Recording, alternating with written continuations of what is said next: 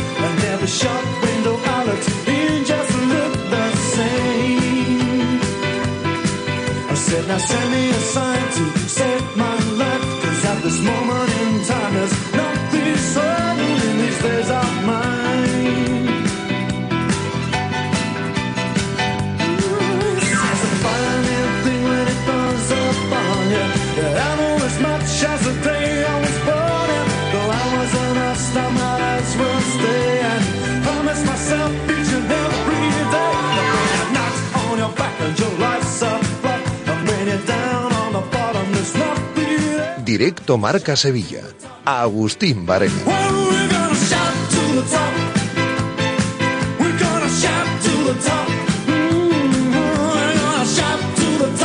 ¿Qué tal, señores? Muy buenas tardes, bienvenidos un día más a Directo Marca Sevilla. En este jueves 4 de enero, en el día en el que se cierra la decimonovena jornada de la primera vuelta en la Liga EA Sports, en la primera división del fútbol español, o lo que es lo mismo, en el día en el que se cierra la primera vuelta del campeonato, desde las 5 con los Asuna Almería y por la parte que nos toca a las 7 y cuarto el Sevilla Fútbol Club Athletic Club de Bilbao, partido clásico de la liga, uno de los clásicos de la liga que se juega en el estadio Ramón Sánchez Pizjuán. Se cierra la jornada con el partido entre la Unión Deportiva Las Palmas y el Fútbol Club Barcelona. Hay fútbol, hubo fútbol ayer y nos ocupamos de todo ello y de muchas cosas más, como siempre.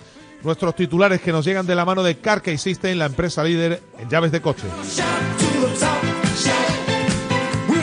Porque hubo fútbol ayer y decíamos que ante que el, Betis tenía la obligación de ganar, de volver a ganar fuera de casa casi seis meses después. Y lejos de ganar, lo que ocurre es que no es capaz de ganar a nadie, lejos de su feudo. Ya ni siquiera empató ayer. El Betis que no le gana absolutamente a nadie, ninguno de los equipos de la parte baja de la clasificación han sido superados por el Betis cuando ha actuado a domicilio. Vulgar, Ramplón, superado y con decisiones cuestionables inexplicables también desde el banquillo. Todo suma en este Betis, en el que faltan también muchos futbolistas. Y no es que seamos adivinos, cuando nosotros llegamos aquí hace ya algún tiempo y veíamos que al Betis no le daba para ir más allá de la séptima plaza con lo que tiene. Y ahora más, con las bajas de Chadi, Guido, Fekir, de Sabalí, Bellerín, Bartra, mucha gente fuera. Los que se han ido a la Copa de África, los que se han quedado aquí, y lo cierto y verdad es que la sensación que da este Betis es que no tiene mucho más para pelear más arriba de donde está. Esa es la sensación. Es la sexta vez que se adelanta en el marcador y que no gana. Y obviamente también aquí hay que empezar a mirar a otros sitios. Hola Pineda, ¿qué tal? Buenas tardes. ¿Qué tal, Hago? Muy buenas. Sí, Qué lamentable ayer lo del Betis. ¿eh? Sí, fue un partido muy malo. Uno de los peores partidos del Betis en la temporada, que fuera de casa muestra una imagen radicalmente opuesta a lo que ofrece cuando juega como local. Y yo coincido contigo, eh, por partes. Eh, evidentemente hay decisiones de por parte del banquillo que no se terminan de entender, sobre todo la insistencia en ciertos futbolistas que están demostrando que no están para jugar en el Real Betis Balompié después, mismo. después profundizaremos. Efectivamente, y luego evidentemente, pues tú mirabas ayer al banquillo y tampoco había mucho donde elegir, jugadores que pudieran darle una cara distinta al partido, no cambio por cambiar por cambiar, sino jugadores que pudieran aportar algo diferente. El Betis tiene bajas y el Betis tiene sobre todo a Gus muchos futbolistas importantes a un nivel muy muy lejos de su mejor de versión. Lo que, de lo que fueron Efectivamente, por tanto, si tú sumas que el banquillo toma decisiones erróneas, que los jugadores importantes no están a su nivel y que la plantilla es cortita, porque además tiene bajas importantes, pues sumas y tú eh, se produce lo que se produjo ayer en la imagen en Balaídos. A partir de aquí, yo creo que el Betis necesita refuerzos cuanto antes. Lo que pasa que hay una situación económica, una realidad económica que impide que esos refuerzos puedan llegar pronto o puedan llegar en un número interesante. Vamos a ver si el milagro de Pellegrini no se termina y puede seguir al menos mostrando una versión competitiva. Con lo que tiene ahora mismo, se demuestra que para ser séptimo le puede dar, para pelear con Atleti y Real Sociedad va a ser muy complicado. No es un día, insisto, no es un capricho. Yo creo que hay oyentes que se enfadan muchas veces, ¿no? Cuando decimos lo del milagro 4.0, pero claro, entre las bajas y todo lo que está aconteciendo, insisto, y las decisiones que está tomando Pellegrini, erróneas en algunos casos, esto ahora mismo se ha complicado. Más allá del séptimo puesto, es difícil ver que este Betis pueda progresar con lo que tiene en ahora mismo el conjunto verde y blanco como materia prima y con lo que hay fuera. Pero veremos qué ocurre. El sábado hay otra prueba de fuego. El equipo ha quedado eliminado hace menos de un mes de la Liga Europa. No quiero ni pensar lo que sería quedar fuera de la Copa del Rey también a las primeras de cambio. Digo a las primeras de cambio porque es el primer envite serio que va a tener el conjunto verde y blanco en, esta competición. ¿Por qué digo esto? Porque el partido es fuera de casa. Y el Betis fuera, hasta el momento, no es capaz de ganarle a nadie. Alguien puede pensar, ¿por qué le va a ganar al Alavés? Bueno, pues aquí no caben medias tintas. Se puede pasar en los penaltis también, ¿no? Pero se gana el partido o se pasa en los penaltis o el Betis estará fuera de la Copa. Y el partido es fuera de casa. Así que las manitas tentando la ropa en, eh, en el cuadro verde y blanco.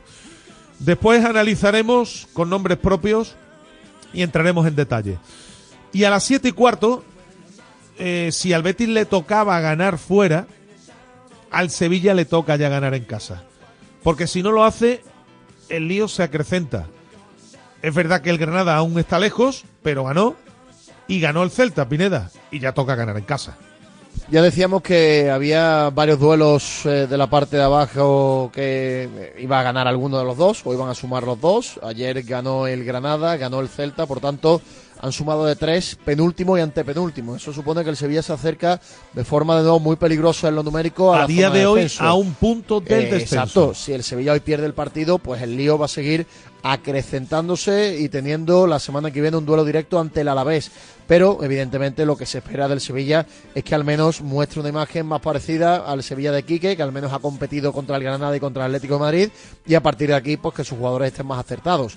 Ya decíamos ayer que en la convocatoria va a haber novedades, recupera a Nianzú, recupera a Abadé, también está Iván Rakitic, no está en Nesiri y el resto de lesionados, pero al menos el once inicial eh, es reconocible tiene también algo en el banquillo, no tiene mucho, pero tiene algo.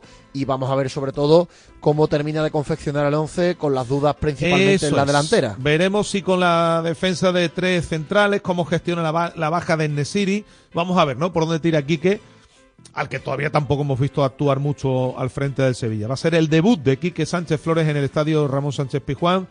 Y lo vamos a contar a partir de las siete y cuarto de la tarde. Estaremos con la última hora del rival. Repasaremos algún sonido también de Valverde, que habló ayer también del rival. Ya sabemos que la relación lo mm, desveló el propio Quique entre los dos entrenadores es excelente. Compañeros, amigos, y hoy va a ser un duelo muy bonito el que se va a disputar en el estadio Ramón Sánchez Pizjuán. Eh, estaremos también con los sonidos, lógicamente, que nos dejó la tarde-noche de ayer en, en Balaídos y con algún detalle más. Porque, por ejemplo, ayer emitimos el resumen de lo que fue el 2023 para el Real Betis Balompié. Y hoy toca repasar lo que fue el año que se nos ha ido Pineda en clave sevillista, que deja ni más ni menos que un nuevo título, eso sí, en una temporada muy convulsa. Sí, una temporada complicada, una temporada difícil para el Sevilla, que va a quedar para la historia por el título de Budapest, pero que evidentemente pues ha supuesto tener cuatro inquilinos en el banquillo, ha habido cambio de presidente, ha habido la marcha del director deportivo. Bueno, ha sido una temporada difícil de definir y lo hemos intentado al menos en un ratito, en un resumen de unos 15 minutos para que la gente recuerde al menos los momentos agradables y los no tan agradables para que no se repitan. Así que luego, eh, al término del programa, en el tramo final, escucharemos ese resumen del Sevilla. Con una recomendación también en clave humorística eh, para que la próxima semana pasen un rato divertido. Eso será en, en el tramo final. Y, y, por supuesto, hombre, yo creo que ahí a los béticos no hace falta decirles que participen, porque me imagino que va a haber mucha gente enfadada y, y, mucha gente también que en clave sevillista pues nos cuente qué, sensaciones tiene de cara a esta tarde. Como siempre, abiertos nuestros cauces habituales sí. para que contacten y, e interactúen con nosotros. Que son el Twitter del programa, arroba Rmarca Sevilla, las notas de audio al teléfono 660 50 5709. En clave sevillista, pues, ¿qué harían hoy para suplir, por ejemplo, en The Series? ¿Colocarían a Rafa Miro, optarían por un falso 9? Y en clave bética, pues he leído muchas críticas, por ejemplo, me ha sorprendido ¿eh? al entrenador. Foco de muchas críticas, pues Ahí si vamos piensan, a matizar también porque no todo no puede ser culpa del entrenador. ¿eh? Pues si piensan que es el máximo responsable de lo ayer, si creen que es un cúmulo de circunstancias, qué harían para reforzar la plantilla, en definitiva, todo lo que quieran hasta las 3 de la tarde y tengan aquí su espacio para opinar. Después entraremos en valoraciones, pero el entrenador no tiene culpa de que le hayan cambiado a Alex Moreno por Amner. Por ejemplo. Desde luego. Desde por luego ejemplo, no. por ejemplo. Bueno, 1 y 11. Eh, enseguida arrancamos. Manolo Martínez Bravo en la parte técnica. Hasta las 3 en directo Marca Sevilla. Radio Marca. Manuel, he perdido las llaves del coche y es la única que tenía. No sé qué voy a hacer. No te preocupes, para eso está CarKey System. Ellos te hacen una nueva llave en un tiempo récord. En CarKey System tenemos tus llaves. En CarKey System tenemos tus llaves. CarKeySystem.com Y en la línea de salida, unas rebajas inolvidables. Ya están aquí las rebajas de Sevilla Fashion Outlet. Ven y disfruta de hasta un 70% de descuento en grandes marcas. Sevilla Fashion Outlet. Rebajas por todo lo alto. Las furgonetas Mercedes-Benz están fabricadas para darlo todo. Y con el servicio Express Service podrás contar con un mantenimiento ágil, sin tiempos de espera y con la calidad habitual de Mercedes-Benz. Reserva tu cita en nuestra web y optimiza tus tiempos. Con Cesur y Fervial, tus talleres autorizados Mercedes-Benz en Sevilla. Si quieres seguir al minuto toda la actualidad deportiva, ser el primero en enterarte de las noticias más relevantes y vivir todo el deporte en directo, descárgate ya la app de marca. Resultados y clasificaciones, los mejores directos, agenda de televisión, notificaciones personalizadas de tu equipo, modo oscuro y mucho más. Accede al instante a la información deportiva que más te interesa con marca, la app número uno para vivir el deporte. Primero siempre aquí. Pablo Parra dirige el micrófono rojo de marcador cada día a los protagonistas del deporte. años y voy a saludar a Pepu Hernández. Que era a mí me gusta que esos recuerdos perduren, no porque se haya Quique Sánchez Flores. Hola Quique, ¿cómo estás? Muy buenas tardes. Hola, ¿qué tal? ¿Cómo estás? Buenas Sergio, tardes. ¿se te vienen muchos recuerdos a la cabeza de lo que tú viviste? Sí, hombre, la verdad que es el primer torneo, eh, bueno, especial. Pablo Parra se cita con los mejores en Es marcador. volver a tener a Mati Prats en el estudio Juan Gonzalo. Hola Mati, ¿cómo estás? Muy buenas. ¿Qué tal, El tema de las redes sociales, me parece que el barro ya está siendo exagerado. O sea, Radio Marca, la primera, la única.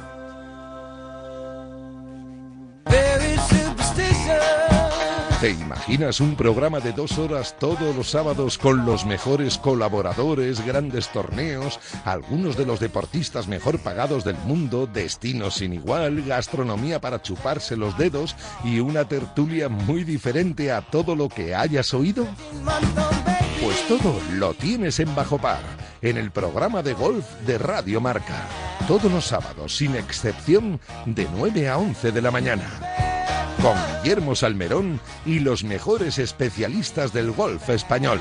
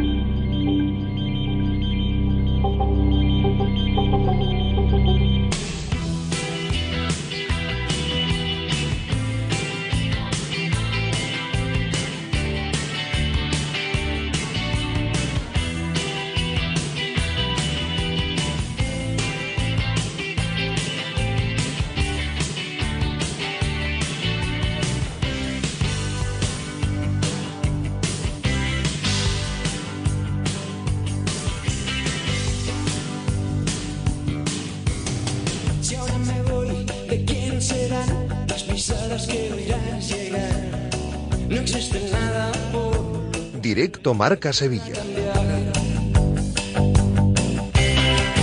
Da igual si no estás,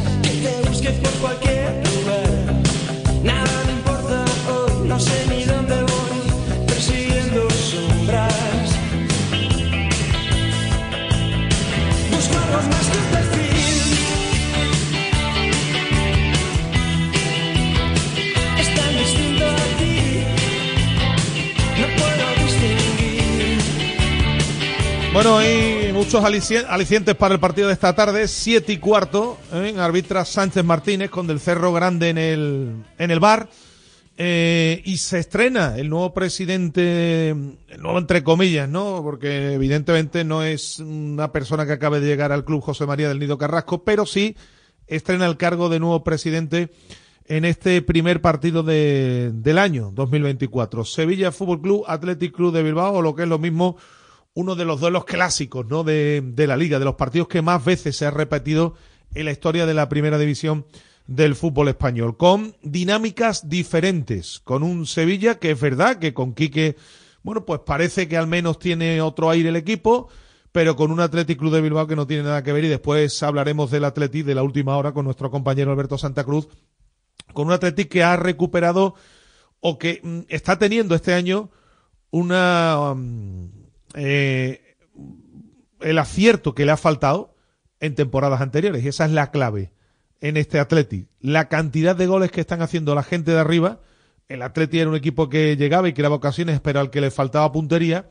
Y el gol hace que el conjunto vasco se haya disparado en la clasificación. Tanto es así, Pineda, que si el Atleti de Bilbao, que esperemos que no, fuese capaz de ganar hoy en el Ramón Sánchez Pizjuán, le sacaría 10 puntos ya al Betis. Sí, es que con la, el pinchazo de la Real Sociedad y del Betis, eh, al Atleti se le pone. Bueno, voy a incluir al Getafe también, porque son justo Sí. los tres equipos que están por debajo del Atlético de Bilbao. Si gana, pues se Casi pondría. certificaría Europa, casi. Claro, alcanzaría al Atlético de Madrid en la tercera plaza. Mm, Vamos a ver qué hace el Barcelona. Y yo creo que dejaría a 10 puntos al Betis y al Getafe a 12. Por tanto, dejaría muy encarrilada su clasificación para Europa. Y es verdad que este año el Atlético mete muchos goles, lleva 34 goles a favor. Por tanto, después de Real Madrid, Girona y Atlético de Madrid, es el siguiente equipo que más anota y es algo que el año pasado no hacía y que este año ha conseguido corregir el equipo de Valverde. Después te voy a repasar, hablando de los goles del Atlético, Alberto Fernández, querido compañero, muy buenas tardes. Buenas tardes, compañeros. ¿Qué tal? Me he molestado, después os voy a, voy a, a leer, voy a repasar, me he molestado en ver la cantidad de goles que meten los delanteros centros de cada equipo en primera división. Los delanteros centros. ¿Y sabéis cuáles son los dos equipos que menos goles meten los delanteros centros? Uno me lo imagino. Sevilla seguro, Sevilla seguro. ¿Y el, otro, ¿Y el otro lo podéis adivinar? El Betis puede ser, ¿no? Bingo.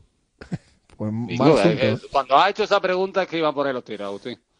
Eh, William José 6, Borja Iglesias 0.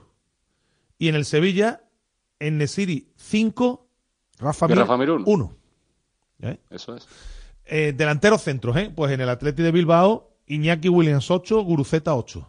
Por poneros un ejemplo. 16 goles entre los dos. Esto también da una explicación de mm, por qué pasan las cosas en los equipos, Alberto.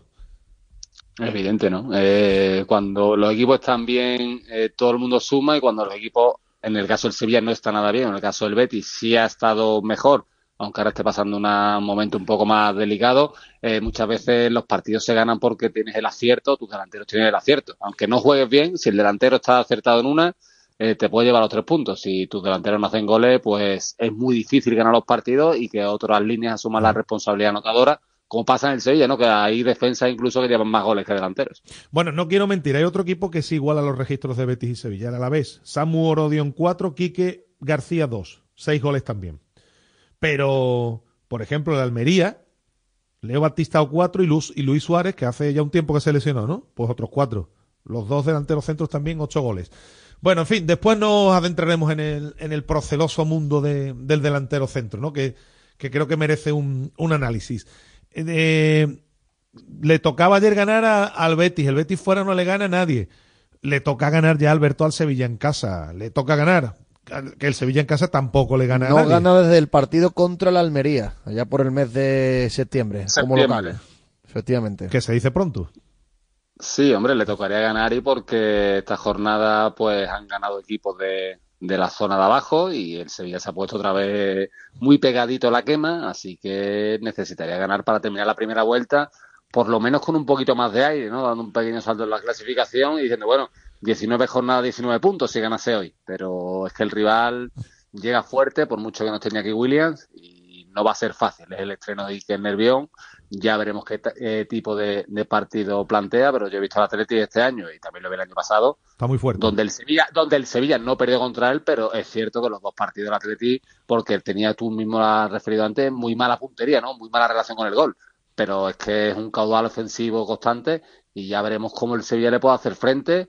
Que es cierto que viene después del paro navideño, que ha recuperado fuerzas, que terminó sobre todo el partido del, del Metropolitano yo vi al equipo con la lengua muy fuera y a ver si hoy por lo menos las sensaciones que se vieron los dos primeros partidos con Quique, una victoria y una derrota, pero bueno, la derrota ante Atlético, por momento el Sevilla tampoco estuvo tan mal, a ver si el equipo por lo menos tiene ese cuajo de, competir bien y bueno, y delante de su público, aunque hoy con las predicciones del tiempo veremos cuánto acuda el Sánchez Pizjuán, eh, sea capaz de sacar un buen resultado y repito, terminar la primera vuelta no bien, pero por lo menos con la sensación de que el descenso por lo menos no está tan pegadito como está ahora mismo. Sí, clave es todo lo que has dicho de la gente, porque el día no acompaña y mucha gente encargándole todavía cosas a, los- a sus majestades los reyes y ya se saben que estas fe- fiesta- estas fechas son complicadas. Ayer ganó el Celta, que se ha colocado con los mismos puntos que el Sevilla, y el Cádiz ahora mismo es el que marca la zona de descenso con 15.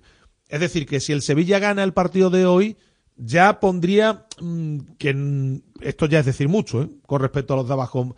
Más de un partido de distancia, Pineda, con respecto a los puestos de descenso, porque sería 19 y dejaría al Cádiz con 15. Sí, se iría a 19. Evidentemente, pues al final eh, están metiendo más de un partido de distancia, pero sobre todo el hecho de mantener, mantener los puntos con los equipos que han ganado, porque Celta y Granada han sumado de tres esta jornada, no lo vienen haciendo habitualmente, por tanto, si el Sevilla además anímicamente es capaz de contrarrestar las victorias de los rivales, pues le podría venir muy bien, hombre, y sobre todo también por el tema numérico, si terminan la temporada, o la primera vuelta mejor dicho, con 19, pues haciendo los cálculos te irías a 38, yo creo que este año con lo barato que está la permanencia con 38 al Sevilla le podría dar, Sí, no olvidemos que el debe- objetivo del debe Sevilla ahora mismo se ha reconvertido en conseguir la permanencia y todo lo que sea mm, buscar algo más de eso, creo que ahora mismo es- sería casi casi una utopía. Hombre, imaginaos, Alberto, que el Sevilla ahora mismo ha, ha sumado 16 puntos en, en lo que llevamos de vuelta. Si pierde hoy, se quedaría con 16. Es decir, que con lo que ha hecho en la primera vuelta, difícilmente le daría para salvar la categoría si hace lo mismo en la segunda. Tiene que mejorar las prestaciones. Es evidente, ¿no? Eh, a ver, lo que ha hecho en la primera vuelta, que re- parece una tontería decirlo, pero bueno, es que es el tercer entrenador. O sea, es una vuelta demasiado movida para el Sevilla, ¿no? Una vuelta donde encima la segunda no va a tener Europa, por lo tanto, esta cascada también de, de jugadores lesionados supuestamente no la tendrá, porque no tendrá tanta, tantos partidos, tanta competición. Así que se espera una segunda vuelta un tanto distinta en el Sevilla, que con la mano Quique espera que se vaya notando. El entrenador también ayer, hombre, fue diciendo que, que sí, que el equipo cree en él, que está, bueno, los ve muy enchufados los entrenamientos, pero que todavía le faltan jugadores, que hay pocos profesionales de la primera plantilla, que están gastando su idea, en fin, todo lo que ya sabemos que conlleva un entrenador nuevo y que evidentemente el rival con el que se enfrentan, pues bueno, es que se puede meter hoy en zona Champions, ¿no? O sea, no es cualquier cosa, ¿no? Un rival de, de los mejores de la, de la liga y a ver cómo el Sevilla es capaz de hacerle frente a ese esfuerzo constante que hace el Bilbao, ¿no? El Atleti es un equipo que es que te va a llevar al límite físico, eh, a colgarte balones, a llevarte una intensidad muy alta a la que el Sevilla no está acostumbrado, pero bueno, en el fútbol también tú tienes que jugar con tus armas, a lo mejor no puedes tener la pelota, pero si el Atleti se abre mucho, bueno, pues esos espacios, como ya le pasó en el partido ante el Granada, pues tratar de aprovecharlo. Aunque juegues en casa, no tienes por qué tú llevar el timón del partido si tú no vas a ser capaz de llevarlo bien. Claro, claro. Tienes que ser inteligente, ¿no? Si tú no puedes ir al mismo ritmo y a igualar el nivel del rival, pues tendrás que hacer otro tipo de partido, ¿no? Y por ahí yo creo que va a intentar hincarle el diente Quique Sánchez Flores a, a su amigo el Chingurri Valverde.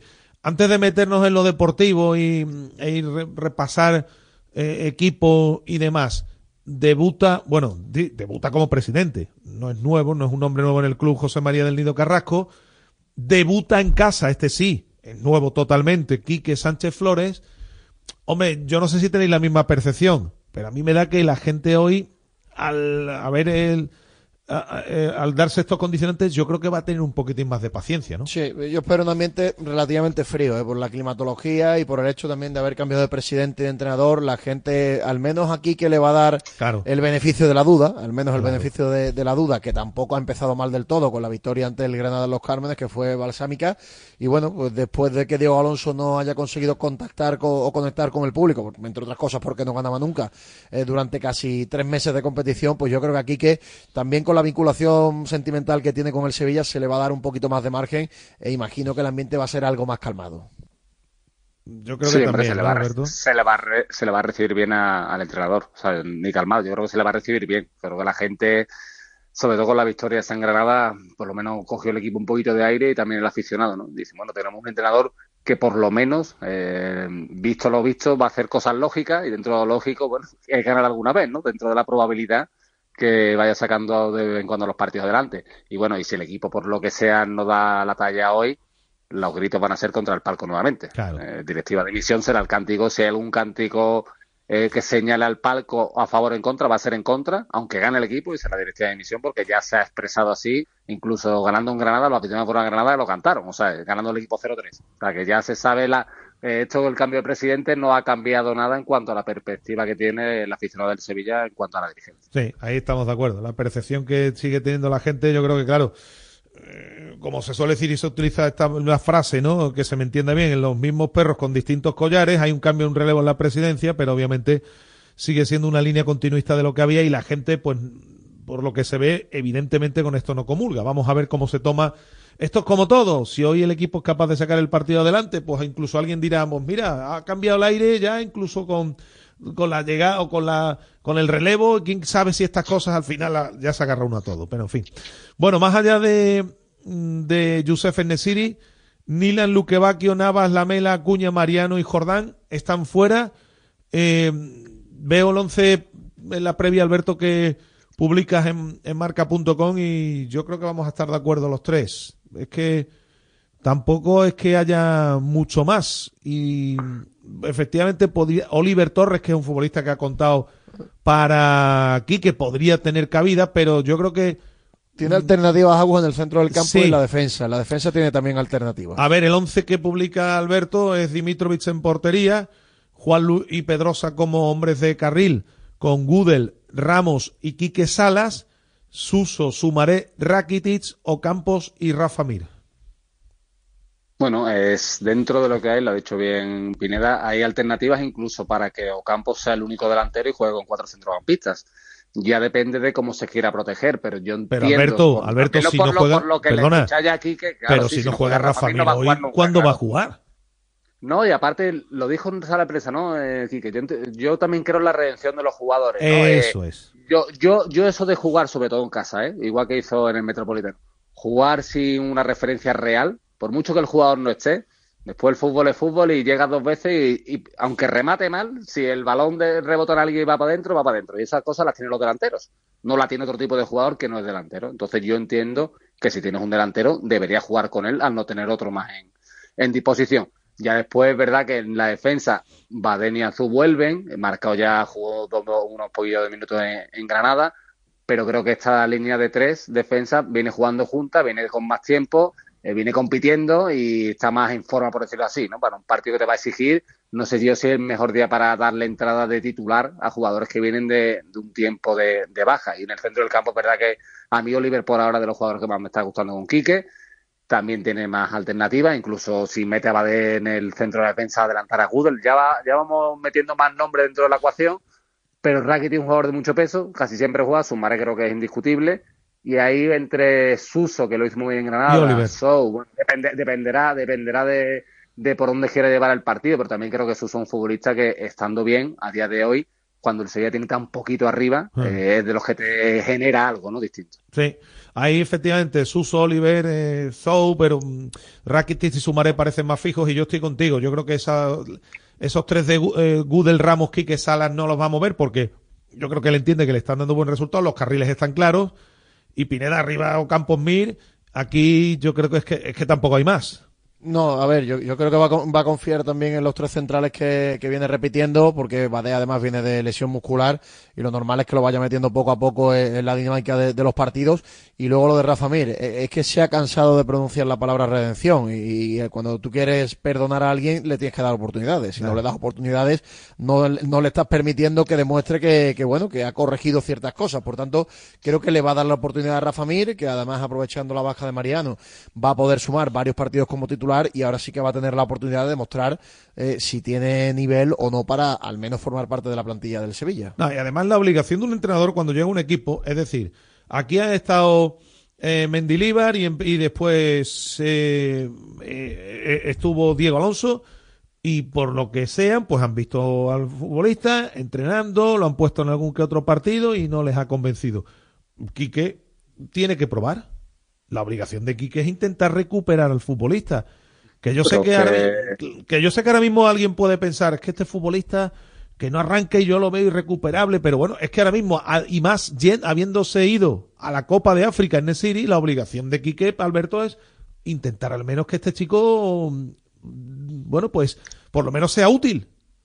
Ah, es que es evidente, es que él ya le pasó la, a Lopetegui, creo que en su última temporada, bueno, en la última temporada, la última temporada completa de Lopetegui, que Nesiri tuvo una lesión muy larga y bueno, al final tuvo que tirar de Rafa Mir. ¿Qué delantero tengo? Rafa Mir, pues Rafa Mir juega, es que no tengo otro. ¿no? Claro.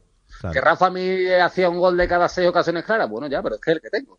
Lo que no puedo es inmolarme yo mismo y jugar sin delantero. Repito, porque yo creo que lo que hizo el Sevilla del Metropolitano fue eh, contraproducente para él, ¿no? Jugar sin delantero, por mucho que ocupen otro tipo de jugadores esa posición, no es igual, el equipo no ataca lo mismo, no, no se busca igual. Eh, cuando sube el lateral, busca siempre un paso atrás porque sabe que si la cuelga no tienen una referencia que sepa ir bien de por alto. En fin, todas esas cosas los jugadores lo saben, lo sienten, entonces mucho mejor, por mucho que el jugador no esté en buen tono eh, futbolístico, por decirlo así, porque lleva mucho tiempo sin jugar y cada vez que sale no lo hace bien, no deja de ser su profesión ser delantero. Lo mismo hoy está iluminado hace dos goles sin jugar bien y a partir de ahí ya lo enlazas, ¿no? Ya lo metes en la dinámica y dices, mira, a partir de hoy, por ahora tú vas a ser mi delantero porque es que me hace falta. Bueno, es que si tú no lo pones es cuando no va a hacer el gol. Claro, y, y además aquí se da una circunstancia, que es que no hay otro, porque es que Nesiri no está y Mariano está lesionado. Porque si todavía tuvieses otra posibilidad, alguien puede decir, oiga, es que este señor tiene a fulanito también para ponerlo a su disposición. Es que no hay más. O es o Rafa Mir o jugar sin delantero. No hay claro, más. Claro, Entonces, como tienes casi esa obligación de ponerlo, entre comillas, pues bueno, pues aprovechala, coloca al jugador, dale dos, tres partidos, porque es que no vas a tener mientras se recupera Mariano y que en esos dos, tres partidos, contando con el de Copa, tú veas que o te vale o diga, mira, voy a cambiar el sistema, prefiero tener un centrocampista más, pues total, si no me va a hacer goles el delantero, pues pongo delantero a lo, a lo que sea, a lo que tenga, ¿no? Lo mismo Pineda, Entonces, pero también, lo mismo Pineda con lo que le gusta a Rafa Mir prefiere jugar sin delantero. Como local es difícil, ¿eh? Como local es difícil. Ya, ya, ya. Digo, digo porque, hombre, esas circunstancias ya dado, pero desde luego no, ha funcionado. Bueno, pues, pues nada, a, ver qué, prestaciones ofrece el Sevilla, a ver qué ambiente hay, a ver, en fin, hay muchas incógnitas en el día de hoy, a ver cómo se produce este debut de, de Quique Sánchez Flores en, en el Ramón Sánchez Pijuán. Eh, por cierto, hay árbitros para la Copa. El partido del Racing de Ferrol Sevilla lo va a pitar Cuadra Fernández. Y digo bien, solo uno, porque en esta ronda, en el campo del Betis, Iglesias Villanueva, aunque sea que podría darse el caso entre primeras la posibilidad de de tener asistencia con el VAR, obviamente aquí no hay VAR todavía, Alberto. Así que lo que diga el árbitro, cuidado con los fueras de juego ¿eh? en la Copa, ¿eh? Sí, sí, hay que, tener porque lo del VAR, eh, no sé en qué eliminatoria fue, además precisamente ante el rival del Betis, no el año pasado el Sevilla, a la vez Sevilla, es que no recuerdo si había VAR o hay alguna polémica que, bueno, eh, quizás con se hubiera podido o hubiera tirado para otro lado, ¿no? Fue una polémica a favor del Sevilla, creo que fue una eh, jugada, una falta de Gudel, ¿no? Sobre un delantero del Alavés, no me acuerdo bien, pero se me acuerdo de la jugada, pero no me acuerdo del Pues protagonista no del. Alavés. Aquí no hay VAR. Y, y creo que no había VAR, y creo que no había VAR y fue muy protestado en su momento, ¿no? Así que, bueno, estas cosas que no haya VAR, bueno, eh, fuera de juego, posibles penaltis, posibles manos, eh, a la antigua usanza, ¿no? Que, bueno, hay veces que el VAR a veces hasta confunde más, ¿eh? Sobre- Todas las semanas vemos varias jugadas que uno no entiende bien qué ha pasado. Sí, pero sobre todo los fueras de juego, ¿no? Que ahí es donde suele tener más efectividad, ¿no? Y es fácil, con lo ajustado que están en muchas ocasiones, es muy fácil, ¿eh? Porque el ojo humano es lo que es y, hay y es fácil que se equivoquen en alguna acción. Pero bueno, esto ahora mismo en esta eliminatoria es para todos igual. Alberto, muchas gracias. Eh, un abrazo. Un abrazo, compañeros. Hasta luego. Bueno, pues eh, antes de antes de, de irnos también con la última hora del rival, Pineda, vamos a escuchar algo de lo que dijeron ayer los, los protagonistas, ¿no? Sí, vamos a escuchar si te parece sonidos de Quique Sánchez Flores, ¿no? Hablando del partido. En primer lugar, hemos rescatado varios sonidos, eh, hablando de fuerza, de fe, de motivación, de todo lo que siente para el debut como local, como técnico local. Jugamos contra un equipo que es de muy físico. Nos va a llevar a un partido durísimo, de mucha, de mucha, de mucha exigencia. Pero nosotros intentamos eh, en estos 10 días de trabajo, intentamos hacerlo lo mejor posible, intentar em, avanzar en nuestras fortalezas para poder ser compe- competitivos. Sí que tenemos la idea de partido en la cabeza, transmitida a los jugadores y queremos eh, al menos salir al campo con la intención de que los nuestros entiendan que vamos con fe, con fuerza, con motivación y sin miedo. Bueno, eso conforme cómo se va a afrontar el partido. Luego también hablando de las bajas, de la falta de efectivos que tiene el equipo. No podemos llorar, no podemos pensar los que nos faltan, no podemos pensar ojalá estuviera. No. ¿Qué tenemos? 14, 15. Vamos a enfocarnos con esos 15 y vamos a hacer el mejor partido posible. Ojalá nos salga un partidazo y pensemos que además están otros 10 por venir. Eh, jugadores que están saliendo de las lesiones. Me gusta mucho eh, la voluntad y la emoción que están poniendo los que no están porque tienen unas ganas enormes de estar en el terreno de juego y eso la afición lo tiene que saber. Son grandes profesionales que quieren estar y con lo que hay, para adelante. O sea, llevamos dos, tres años donde las plantillas sean, son más flacas, son más delgaditas y son, no son tan potentes, son menos jugadores los que hay muchos chicos de los, de los filiales que están en los banquillos en los últimos dos años o tres. Por lo tanto, es asumir la realidad y ahora mismo tirar para adelante. Y por último, hablando también del calendario de la Copa de África, se ha quejado como el resto de entrenadores. Yo me sumo a, la cantidad de compañeros y colegas que, que hablan de que los calendarios están torcidos, o sea, están, están regular. Eh, no, no tiene sentido que los jugadores se vayan en medio de, la liga, no tiene sentido que las ligas se partan al principio, que se partan al final, o sea, está todo del revés, pero no, no es algo que, que en mi mente yo, es algo que, a lo que me sumo a tantos y tantos compañeros y colegas que lo hacen y se expresan en, en base a que al final los jugadores eh, se lesionan y con jugadores lesionados el espectáculo pierde. Por lo tanto, habría que hacer algo para mejorar.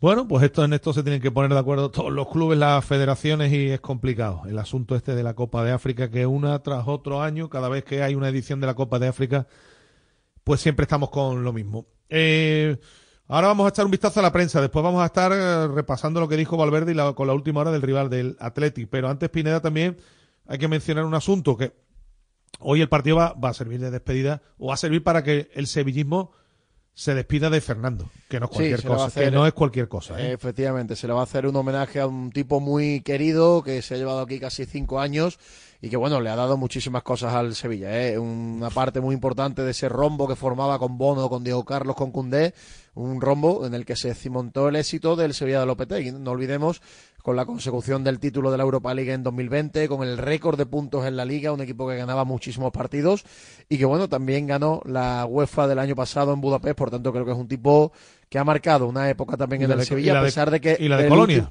Efectivamente, la- a pesar de que esta última temporada no, no ha estado a su nivel.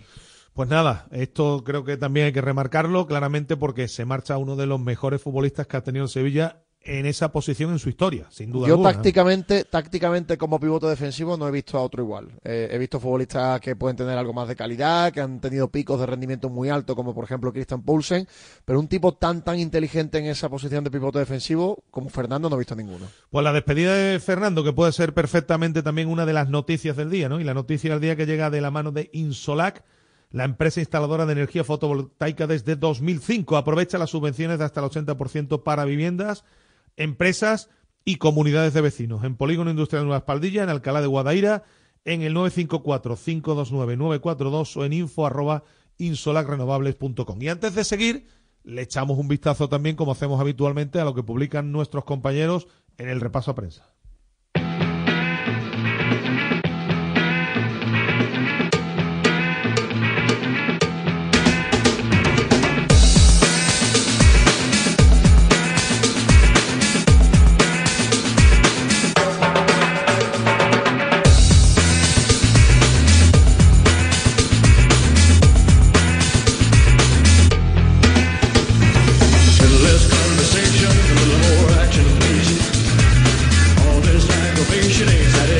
Repaso prensa comienza como siempre con la página web del diario Marca, marca.com sobre el Sevilla.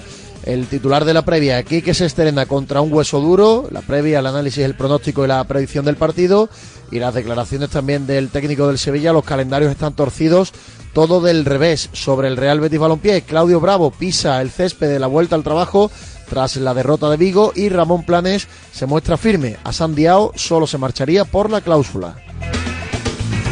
En mucho deporte, el podcast del Celta Betis con ese titular bajón confirmado sobre el Sevilla, el posible 11 del Sevilla ante el Atlético de Bilbao. En el desmarque sobre el Sevilla, horas claves por Agumé, reunión en Milán para cerrar su futuro. Sobre el Real Betis Balompié, una en ocho encuentros, el Betis en su peor momento desde hace año y medio. Y por último, en el diario de Sevilla, Sócrates, un error grave de concepto después de dejar muchas dudas sobre el Sevilla, Sevilla Athletic Club 2024, año de redención.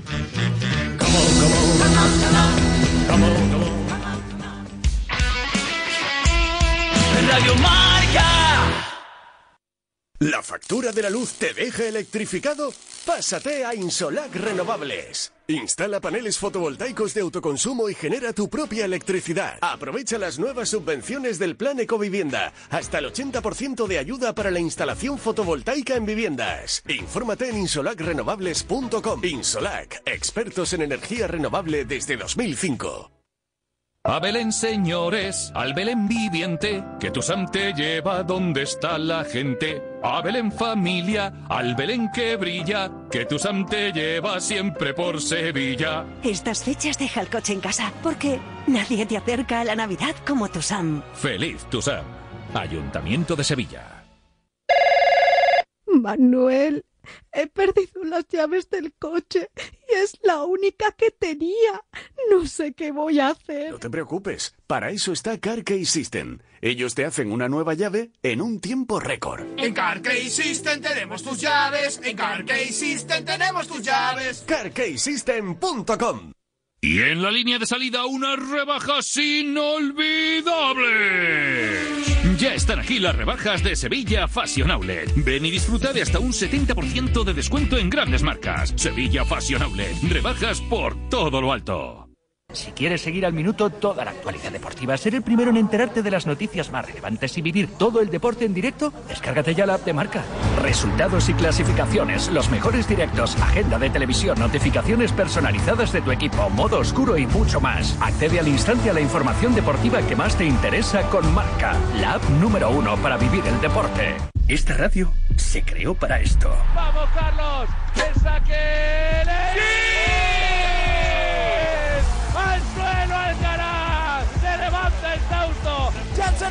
aparece Roda desde atrás. Venga, venga, Vamos venga, Jesús. Roy, Roda, Batistela, Jesús ha ganado Roda. Ahí está Lorenzo, Lorenzo para Xavi López, vamos de tres, tres, Bien, triple. vamos. Xavi López Arostegui, el 6 de España, aquí triple, ¿en qué momento tan importante? Estamos con todos los deportes y a todas horas. Ciclismo, baloncesto, tenis.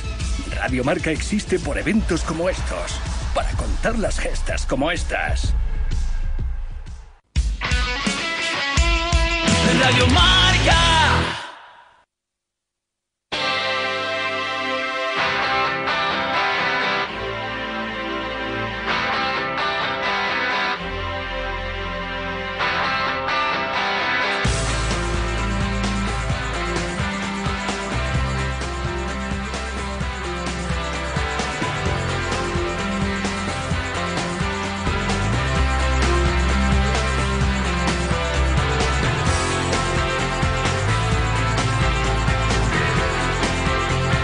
Directo Marca Sevilla.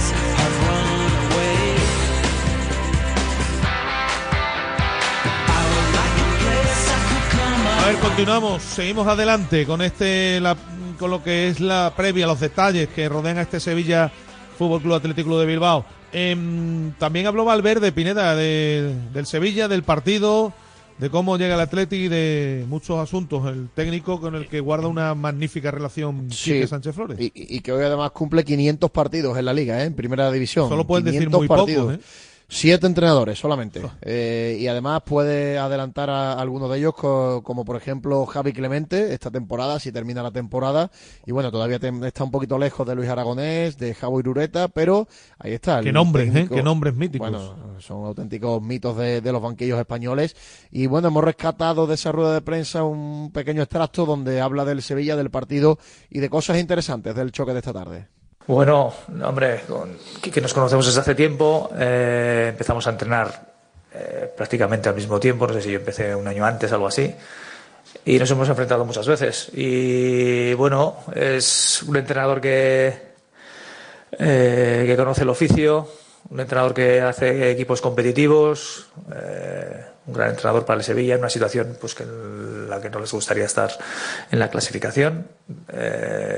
Y bueno, y lo que espero es eso, que sea un equipo que según vaya creciendo la temporada, vaya creciendo en ese sentido, en ese nivel de competitividad que trata de imponerles el entrenador ahora, ¿no? Imagino ahora cuando un entrenador va a un equipo con problemas que siempre trata siempre, o sea, siempre trata de ir de de atrás hacia adelante asentando eh, esas cuestiones, aunque bueno, eh, se ha visto ya en estos dos partidos que ganaron con solvencia Granada, el otro día con el Atlético Madrid estuvieron bien y ahora tienen pues bueno la presentación en, o el primer partido en casa y e imagino que bueno que todo eso es- sirve como revulsivo y esperamos eh, algo parecido a lo que han hecho pero con todavía más fuerza puesto que que juegan en su estadio y eso en su estadio es un equipo fuerte.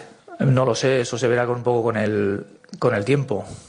Pero ya he comentado antes, lógicamente cuando un equipo está en problemas, siempre eh, el sentido común te dice que tienes que eh, ir de atrás hacia adelante. Si tú intentas hacer muchas florituras cuando estás con un poco un punto de confianza un poco bajo porque los resultados no te salen, pues en fin, eh, puede resultar un poco complicado. Entonces, imagino que no tengo ni idea y además es algo que no, lo que no puedo meter, que, eh, que intentarán hacerse fuertes en- desde la parte defensiva para luego ir creciendo ofensivamente, porque tiene jugadores desde el punto de vista ofensivo que te pueden, a- te pueden hacer daño. Es verdad que tienen la baja de Nesiri ahora, pero eh, con la capacidad que tienen, eh, no vamos a olvidar, el año pasado también estaban metidos en situaciones, eh, una situación complicada en momentos determinados de la temporada, en bastantes partidos, y sin embargo después tuvieron esa reacción que puede tener un equipo como el Sevilla, que se metieron en la final de, la Europa League, la ganaron, se metieron en los puestos de, para luchar por los puestos que dan acceso a Europa, en fin, es un equipo que tiene capacidad para, para ello, que de la misma manera que, lo hicieron el año pasado y salieron este año, pues lo pueden hacer igualmente, siempre partiendo, pues eso, de- entiendo desde, desde la seguridad.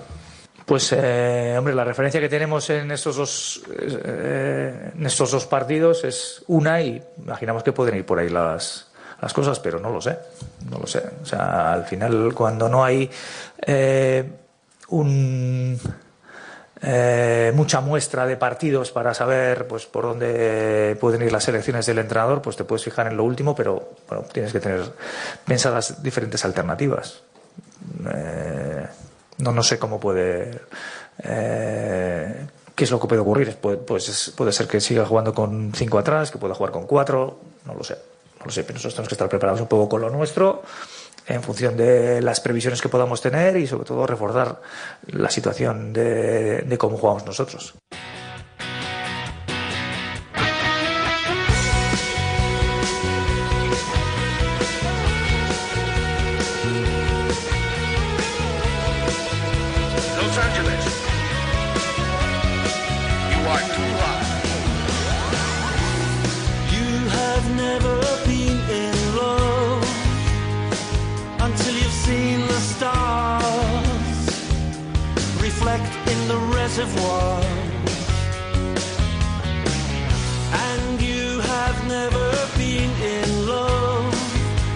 Bueno, eh, vamos a conocer también la última hora del, del rival, de un Athletic Club que, mm, que es uno de los equipos más en forma de la liga en los últimos tiempos. Un equipo que al que la pasada temporada se le achacaba pues la falta de pegada, la falta de gol, y eso lo ha corregido de una forma extraordinaria. Solo hay que ver los números de la gente de arriba, ¿no? Ocho goles Iñaki, ocho goles Guruceta, otros cuantos que lleva también eh, el pequeño de los Williams, es decir, eh, mucha pólvora arriba. Y eso hace que el Atleti se haya disparado también en la, en la clasificación, más allá del buen fútbol que está practicando. Eh, Radio Marca Bilbao, Alberto Santa Cruz, ¿qué tal? Muy buenas tardes. Hola, muy buenas. Era lo que estabais en falta por allí, ¿verdad? Puntería, gol, meterlas. Eh, sí, ocasiones había habido en los últimos años. Sí que es cierto que, que el Athletic sí que había tenido eh, pues ese- esa dosis de, de llegada, pero ha habido momentos en los que no le metía gol ni al arco iris, ¿no? Y ahora pues sí que es cierto que está en un momento mm, de forma espectacular que acompañado con ese momento de buena puntería, pues hombre, está haciendo que, que el equipo esté, esté funcionando y esté en condiciones incluso de asaltar puestos Champions en el día de hoy. Oye, yo no sé si mm, el Athletic ya mira más arriba por lo que está haciendo, porque claro, Girona está fortísimo, ayer le metió mano de la forma que le metió mano al Atlético de Madrid, los tres de arriba en circunstancias normales también tienen que estar arriba, o si, claro, viendo también que ha pinchado la Real y que ayer no es que pinchara, ayer es que se tiró al callejón el Betis, mm, la oportunidad para el Athletic, no sé si se ve de esta forma, es mm, muy importante para poner tierra de por medio, ¿no? Hombre, son dos cosas, ¿no? Sobre todo al final eh, el tema de después de seis años sin estar en Europa, eh, el Athletic está ahora mismo en un momento muy bonito para eh, volver a competición europea, ¿no? Entonces, todo lo que sea, eh, pues sobre todo eh, mantener esa quinta plaza, pero es que ya no es la quinta, ¿no? Como dices también el, el Betis, los que están ahí eh, en el intento de asalto a las posiciones europeas se están quedando. Entonces el Athletic podría meter 10 puntitos de margen a un séptimo, octavo puesto. Eh, entonces, claro, te puedes quedar eh, ya peleando claramente en zona europea y luego ver qué puesto es el que te quedas, ¿no? Entonces ahí está la clave, pero eh, con la derrota in extremis del Atlético de Madrid y dependiendo de lo que haga el Barça es que ahora mismo está a tres Claro. puntos de poder acceder también a la Champions. O sea, es que claro, está, está en un momento muy ideal, o sea, afianzar la quinta plaza, que es el primer objetivo, pero claro, sin perder de vista que hacia adelante no está tan lejos. Bueno, se ven las caras dos tipos que tienen una relación fantástica, como eh, Valverde y Quique Sánchez Flores. Lo comunicaba de esta forma, además, lo, lo escuchamos en boca del propio Quique. Y los dos con bajas arriba importantes, porque claro, le falta el Athletic Iñaki, al Sevilla Nesiri. Esto se sabía, la Copa de África, más allá de lo de Iñaki, ¿qué mm, novedades hay en el Athletic? Bueno, eh, Geray, la principal novedad, no porque no esté, porque eso ya era habitual en las últimas semanas, pero sí porque ya le habíamos visto con el grupo y todavía no se le va a querer forzar para que vuelva. Y Dani García es el que también está fuera, eh, pero no, no estaba llamado ni siquiera a participar en el partido, ¿no? En el caso de Dani García. En el caso de Geray, pues hombre, todavía le llegaba muy pronto si hubiese entrado en primera convocatoria desde hace tiempo no ha entrado finalmente, así que ahora lo que tiene principalmente en lo que se refiere a novedades con lo que hemos venido viendo es sin duda la baja de Iñaki Williams, que no es una baja cualquiera, Claro. porque era pues quizás el futbolista que mejor lo estaba haciendo, por todo, por lo que estaba defendiendo, por cómo estaba atacando y porque dentro de ese bloque de ataque del equipo rojiblanco pues era una de las piezas clave, ¿no? Sí que es cierto que su hermano está tremendo, eh, Sancet está espectacular y Guruceta está eh, acompañando de una manera clave en lo que está haciendo el Athletic, pero yo creo que la cabeza de esos cuatro es- estaba siendo esta temporada Iñaki Williams y lo pierde el equipo, aparentemente para cambiar a Nico de banda a la derecha y para que salga Berenguer por la izquierda. Eso te iba a decir, si tienes el once claro y cómo sustituye Valverde a Iñaki Williams.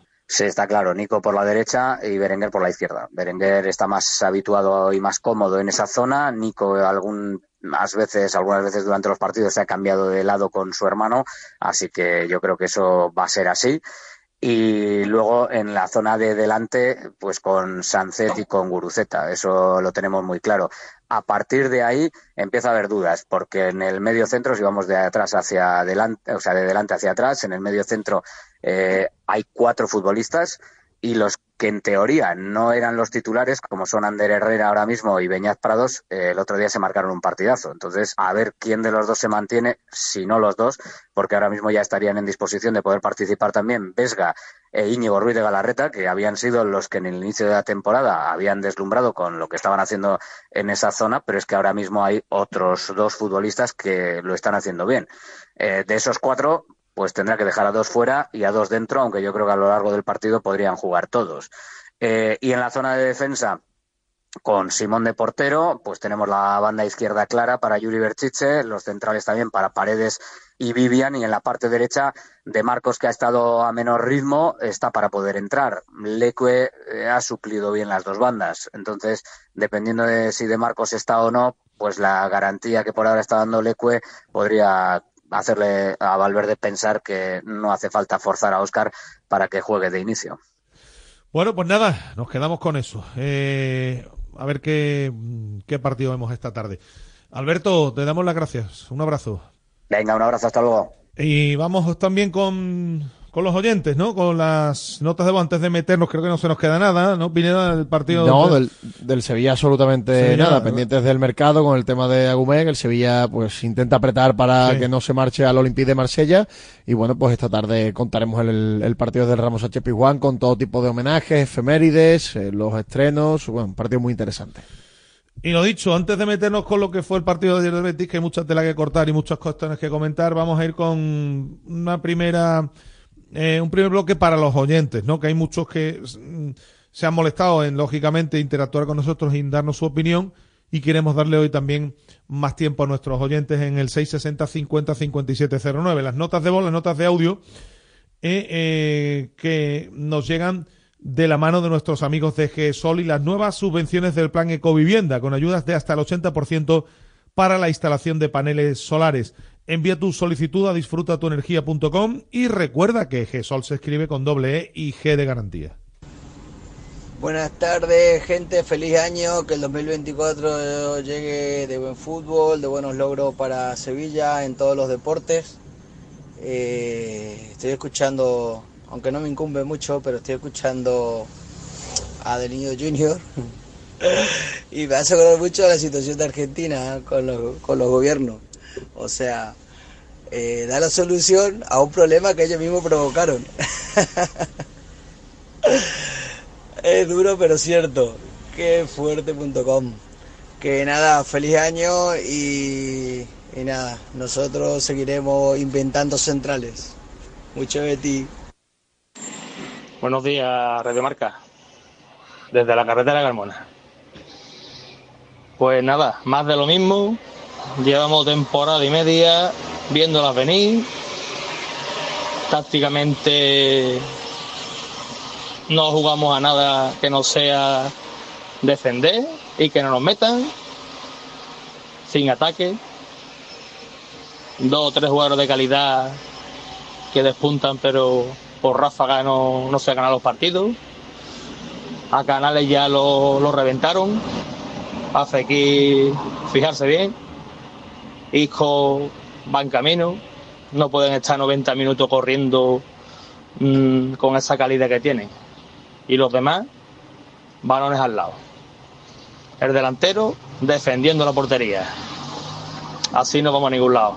Manuel Pellegrini. Tácticamente deja mucho que desear. Buenas tardes, Radio Marca. Fatal el Betty ayer en Balaído. Fatal. No tenemos delantera, la delantera es de risa. A Sandiao ha dado un bajón impresionante. Sócrates no me convence para nada. Y el mejor posiblemente fuera Ruibal. Eh, así no llegamos a ningún sitio. El equipo es bastante, bastante más malo que el año pasado. Tenemos a Isco, que, que ha elevado un poquito el nivel, pero el equipo en general es bastante, bastante más malo que el año pasado.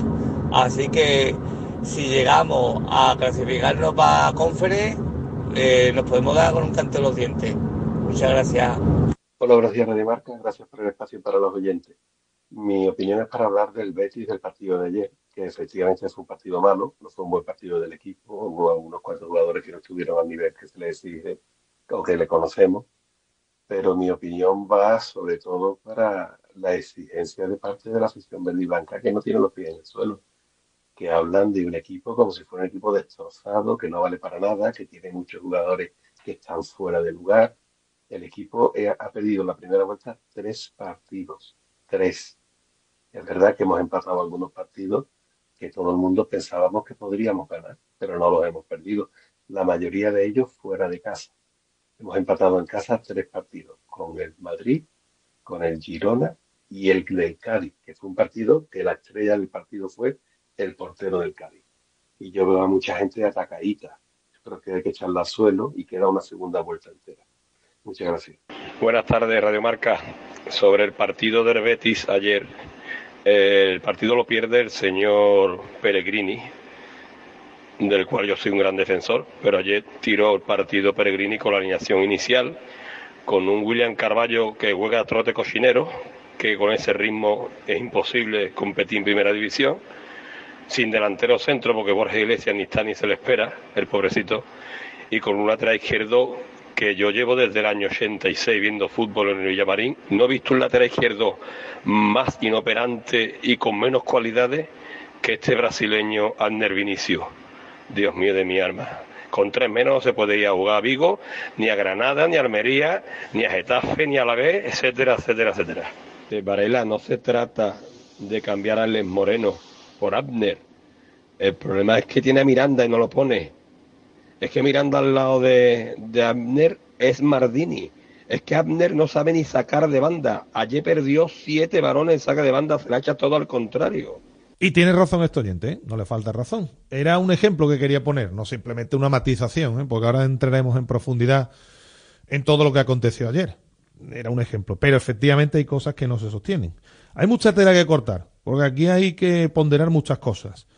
Ahí lo primero que hay que tener en cuenta es que efectivamente la situación, como también decía un oyente, tampoco se puede considerar catastrófica. El Betis ha perdido tres partidos, está séptimo con 28 puntos, está a cuatro puntos de la Real Sociedad y queda toda la segunda vuelta por delante. Yo creo que si nos detenemos ahí, efectivamente, como se suele decir, hay que echar al suelo.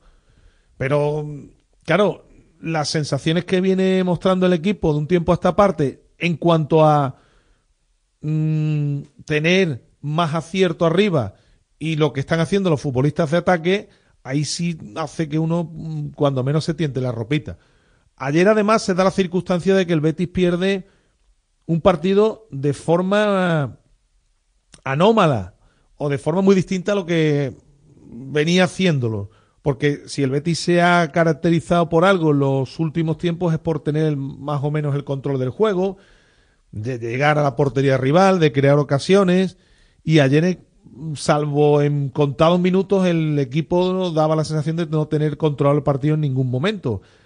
Ante un rival que concede mucho atrás, pero que ya decíamos que arriba sí tenía peligro. Y acabó ganando el partido en una contra en la que se suceden una, en la que se da una serie, hay una concatenación de errores que, que obviamente no es, son propios de un equipo de, de la talla y de la y de la entidad que tiene el, el, conjunto verde y blanco, ¿no? Que debe tener un equipo como el Betis.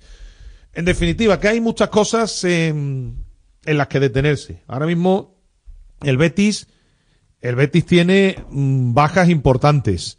El Betis no olvidemos que más allá de los futbolistas que se han ido a la Copa de África, mm, como Chadi sobre todo, que era o se había convertido en un baluarte, y, y Abde y, y Sabalí que no está, al Betis le falta Guido, que es un jugador fundamental en este equipo.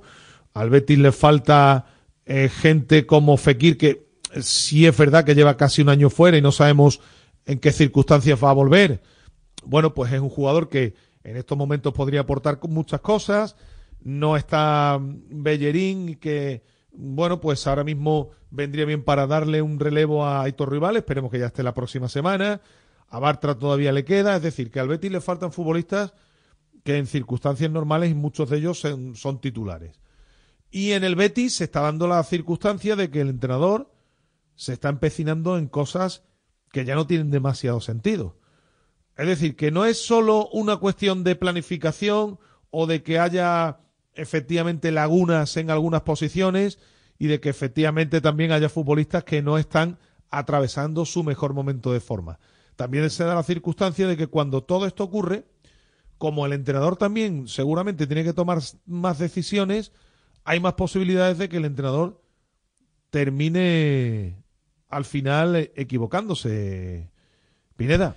Sí, o- evidentemente. Si la plantilla es más completa, si los jugadores están más cerca de su mejor nivel, si no tiene tantas bajas, pues obviamente los porcentajes o las probabilidades de error van a ser siempre más bajas. Pero es verdad que, mm, sobre todo el entrenador, yo, yo lo que le achaco es la insistencia en ciertos, eh, en duda, ciertos duda, movimientos y en ciertas alineaciones. Lo de Borja Iglesias. Y lo de, es verdad y que- lo de Anner. Sí, que, que, que yo entiendo con Borja que un tipo que ha hecho goles en el Betis y que, por ejemplo, la temporada de la Copa fue tan importante que el entrenador le, da, le dé cierto margen para recuperarlo y que le dé bastantes oportunidades para que vuelva a, estar cómodo y a recuperar su nivel, pues es lógico, ¿no? Pero todo tiene un límite, todo tiene un límite porque al final el que se ve perjudicado es el equipo, Claro. con resultados, porque al final está jugando con futbolistas que está aportando muy poco casi nada y que incluso ayer, pues en área propia comete un penalti un poquito, un poquito absurdo. El penalti Es de no estar en la película, Pineda. Sí, eh, de no ¿sabes, estar en lo- la película. sa- sabes que los delanteros cuando se meten a defender en área propia muchas veces meten la pata y cometen errores de, de cierta torpeza, ¿no? Lo de ayer es un, error torpe, es un penalti torpe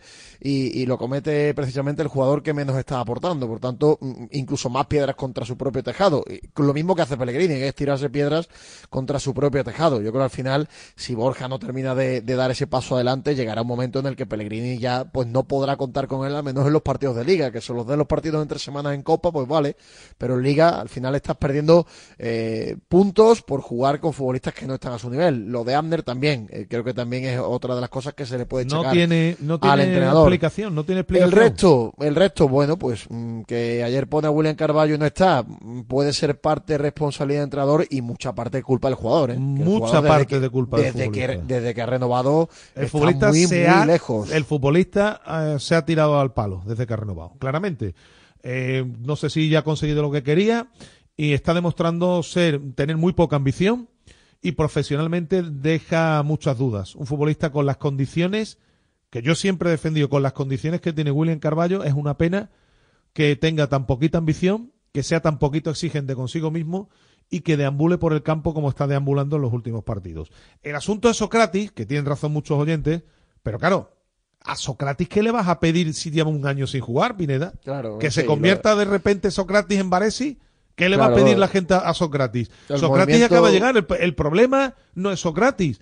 El problema es que en el club, y esto hay que decirlo, el problema es que en el club sabían una semana antes de que se marchara Luis Felipe que se iba y no pudieron y no pusieron remedio y no trajeron a otro central y han tenido que ir a prisa corriendo en el mercado, en pleno mercado ya cuando todo estaba cerrado, a por un tipo que estaba en paro y que llevaba un año sin jugar.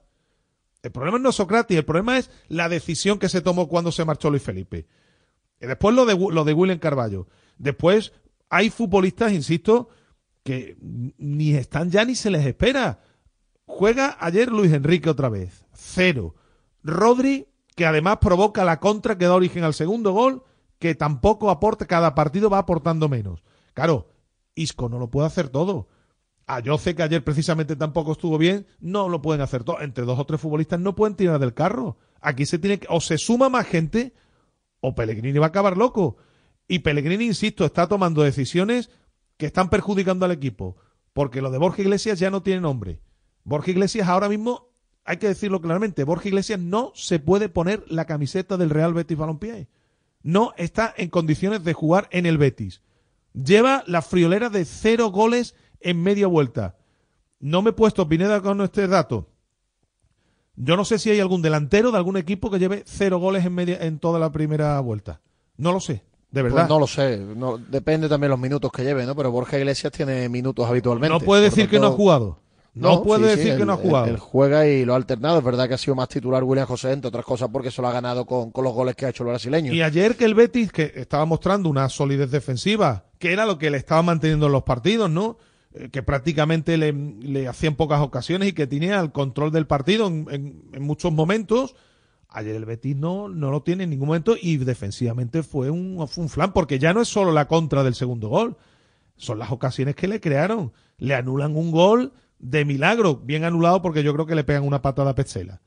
pero le anulan un gol al Celta, el Celta tiene oportunidades eh, y, y- y ayer el equipo parecía otro. Desde que efectivamente ha desaparecido Guido en el medio campo, que por cierto, más Roca sin Guido es otro también, con Carballo no tiene nada que ver, y sin Chad y Riad, vamos a ver el Betis a partir de ahora cómo se comporta defensivamente, porque lo de ayer es más que inquietante. Y el problema de arriba. El problema de arriba. Yo me he mo- molestado en, repasar las cifras de, los delanteros centros de otros equipos. No, si te digo la verdad, Pineda, no los he hecho de todo, pero he, tirado un poco de la parte alta de la tabla, de la parte media y de abajo. Y es que, insisto, exceptuando, lo hemos mm, comentado al principio del programa, exceptuando al Sevilla, con cinco goles de Nesir y uno de Rafa Mir, no es propio de un equipo que quiera estar en Europa, no es propio que sus delanteros lleven seis goles entre los dos, seis William José y cero Borja Iglesias. El Atleti de Bilbao, que este año sí está, es verdad que están los futbolistas muy entonados, entre Iñaki Williams y Guruceta, 16 goles. La Real Sociedad aquí hay un poco de trampa, porque es verdad que Oyarzábal no es un delantero centro al uso. Y Cubo y la segunda línea de la Real hace muchos goles, ¿no? Con Bryce, Cubo y toda la gente que tiene. En la Real es un rara avis. Tiene siete goles Oyarzábal y seis Cubo. Pero es que si te vas Pineda a la Almería, el Almería, el Almería, ¿eh?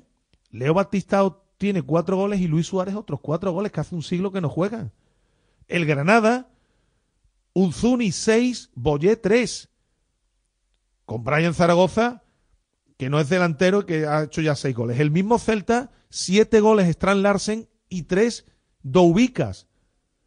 En el Cádiz, cinco goles Chris Ramos y dos Roger Martí. En el Getafe ya no te digo, porque Borja lleva 12 goles. La tasa 2. En el Valencia, Hugo Duro lleva 7 goles. Más goles él solo que los dos delanteros del Betis. Y en el Mallorca, Don Prat lleva 5 y Muriqui 4. Digo yo, con estos delanteros se puede ir. Es que a, Pellegrini hay que evidentemente decirle que no puede hacer algunas de las cosas que está haciendo. Pero vamos a ponderar todo. Con estos delanteros, el- ¿qué equipo puede aspirar a algo más de lo que está haciendo el Betis? Es, es complicado porque, porque además, Agus, eh, ha habido tramos de la temporada donde el Betis ha generado algo menos, pero en los últimos partidos, quitando al de ayer, evidentemente, eh, sí había generado más ocasiones. Por tanto, un equipo que genera más ocasiones también necesita delanteros que tengan un porcentaje de acierto medio alto. ¿no? Porque Si, si quieres pelear por Europa, si no, eh, va a ser muy complicado. Claro, y, y menos mal que Ayoce ha hecho cuatro e Isco dos, por ejemplo, y a Sandiao tres. Es decir, que los futbolistas de segunda línea ya te están aportando algunos goles. Pero es que, insisto, es que es muy complicado. Es que, que Pellegrini, por supuesto, tiene que tomar otras determinaciones y que tiene que intentar que, mm, que los partidos fuera de casa, cuando el equipo se pone por delante, mm, las cosas no se tuerzan como se están torciendo, porque el Betis se ha puesto seis veces por delante y no ha ganado ninguna, en ninguna ocasión. Esto, evidentemente, también es trabajo del entrenador.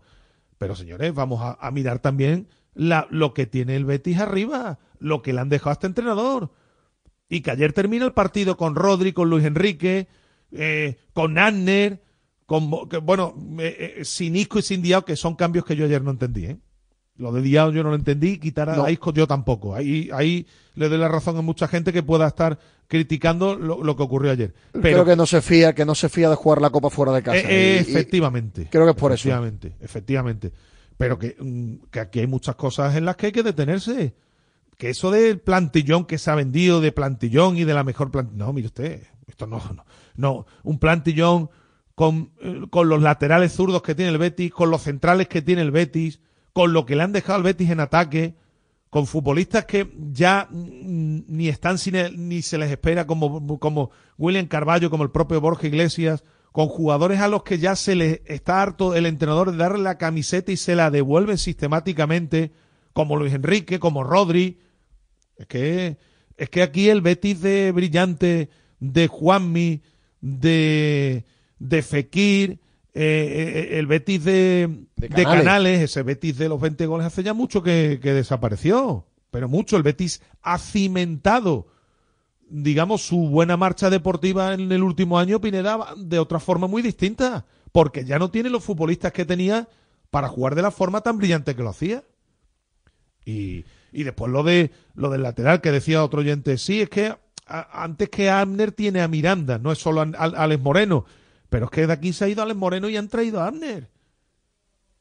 Es que de aquí est- están saliendo futbolistas y los que están viniendo, eh, menos mal que ha aparecido Isco, que, que- que es una bendición, que es uno de los mejores futbolistas que hemos visto con la camiseta del Betis.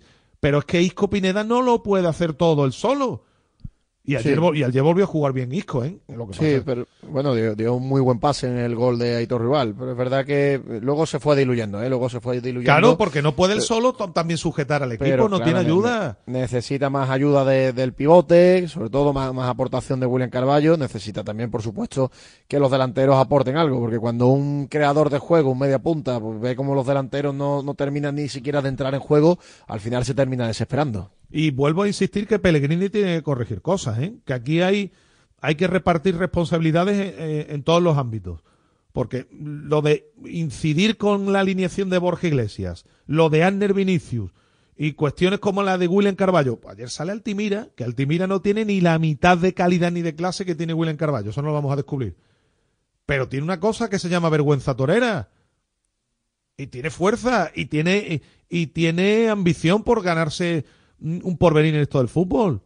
Y muchas veces hay que anteponer esto a otras cosas, que es lo que creo que no está haciendo el entrenador. Porque hay que clamar al cielo que lo de Anner y Borja se repita de forma sistemática, cuando son futbolistas que han demostrado que no están capacitados para jugar en el Betis. Pues nada, vamos a ver qué ocurre. Eh, el equipo ha- hace poco decía adiós a la Liga Europa, hace apenas 15-20 días.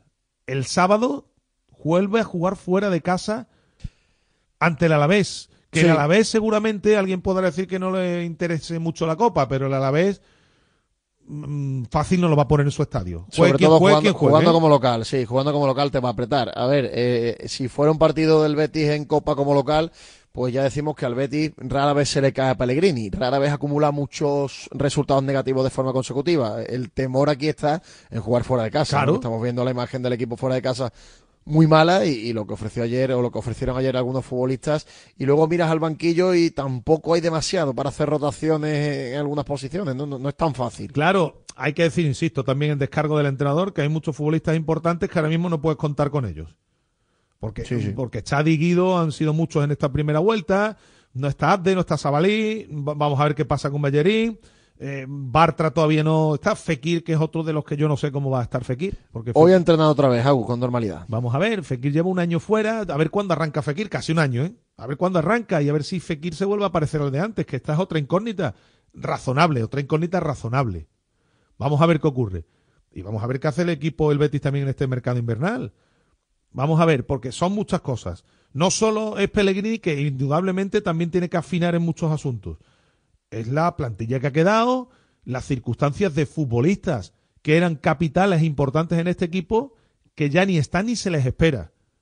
Y todo esto, pues, acaba, acaba sumando y acaba la situación dándose que, eh, que no es catastrófica, en, y ahí estoy de acuerdo con un oyente, que tampoco nos, volvemos, nos podemos volver locos, que el Betis está séptimo con 28 puntos a 4 puntos de la Real Sociedad, de la que se han dicho todo tipo de, de bondades, con toda la razón del mundo. Y el Betis está a 4 puntos y que queda media vuelta por delante.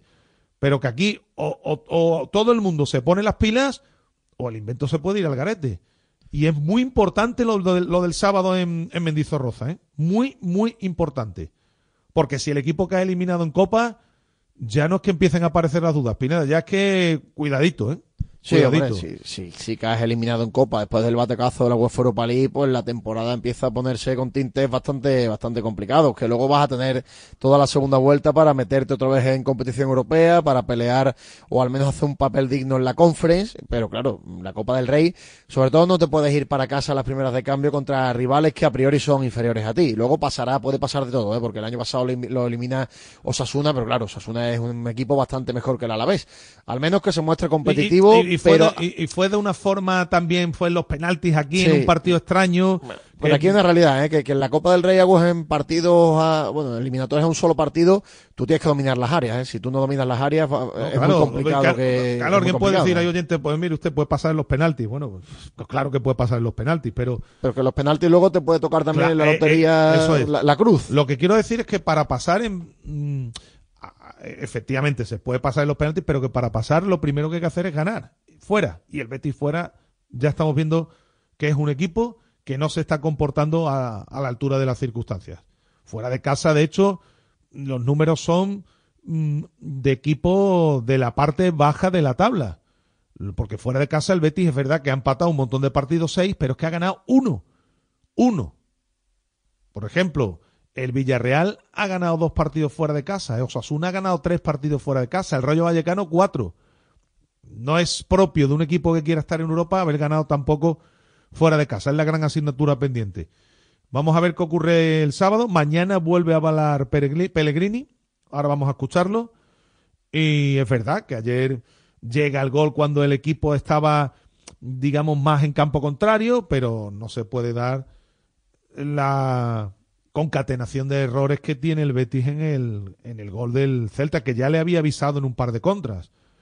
Así que son aspectos que tiene que ir corrigiendo y vamos a ver si hay algún futbolista Pineda mañana no, nos aportará, me imagino, alguno a los Peregrini.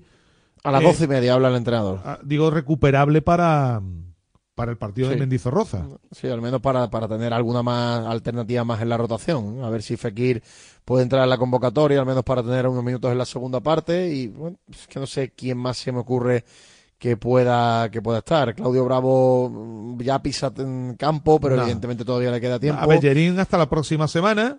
no, más allá de más allá de Fekir que pueda estar en la convocatoria.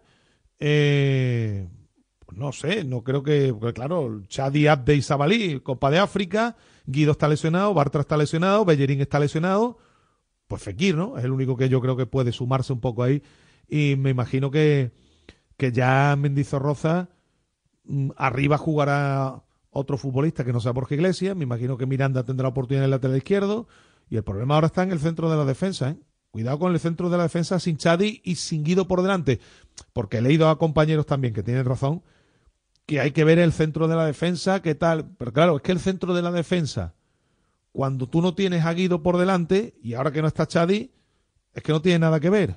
El equipo está desarmado por el centro. El equipo está desarmado por el centro.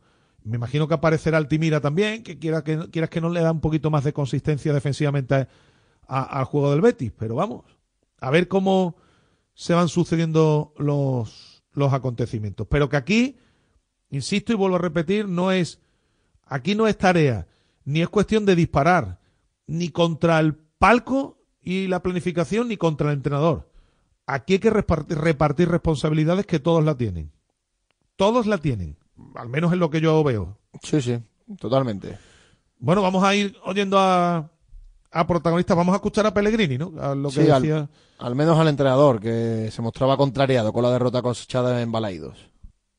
Bueno, sí, creo que muy doloroso porque además creo que teníamos en ese momento la iniciativa del partido. En el segundo tiempo eh, lo jugábamos más cerca del área de ellos, tuvimos varios remates, que, aproximaciones que no pudimos convertir. En el minuto 93, claro, donde una contra nos agarra mal parados y perdimos los, tres puntos. Se perdieron muchísimos minutos en, esa revisión de la, de la jugada polémica con ese eh, gol del Celta. ¿Esto para mucho demasiado el juego? Eh, ¿Qué, qué, opinión le merece esta situación que, además se está produciendo varias veces en esa temporada? Bueno, lo ideal es que sea, por supuesto, lo más corto posible, pero mucho más importante que no se cometan errores. Así que yo creo que está el sistema semiautomático en algunas cosas, hay una, de repente jugadas que son complicadas, conflictivas, que deciden resultado de un partido. Así que lo ideal fuera que fuera lo más corto posible, pero yo creo que lo más importante es que no se cometan errores. Hola, mister. Buenas noches. Santi Peón para la cadena COPE. Quería preguntarle por qué en el momento que, como bien dice, parece que el Betis podría tener más opciones de hacer ese segundo gol, si es que le ha pasado algo a Isco, eh, ¿cuál ha sido el motivo de sustituir a Isco? Porque daba la sensación de que en ataque era el futbolista que más cositas estaba aportando. Bueno, así es, pero también estaba sintiendo, el partido, quedan tres o cuatro minutos a los descuentos, creíamos que era importante tener piernas de refresco ahí en el medio para llegar más al área y, estimamos que será el cambio. Eh, buenas noches, señor Pellegrini. Rubén Rey para Onda Cero. Está atravesando su equipo un tramo un poco complicado, al menos en cuanto a resultados. Sería a lo mejor muy largo de explicar para una rueda de prensa, pero ¿qué, qué diagnóstico hace que cree que le puede estar sucediendo a, a su equipo en este, en este momento? Bueno, los resultados están ahí, como usted dice. Hemos perdido un partido 14, entonces por supuesto que estamos pasando a lo mejor un momento complicado. Teníamos que ganar todos los partidos, pero eh, tratamos de sumar la mayor cantidad de puntos posible. Como digo, hace ese partido que no perdíamos, veníamos empatando con, y jugando dentro del nivel que uno quería, así que seguiremos en la misma senda a ver cómo podemos ganar los partidos.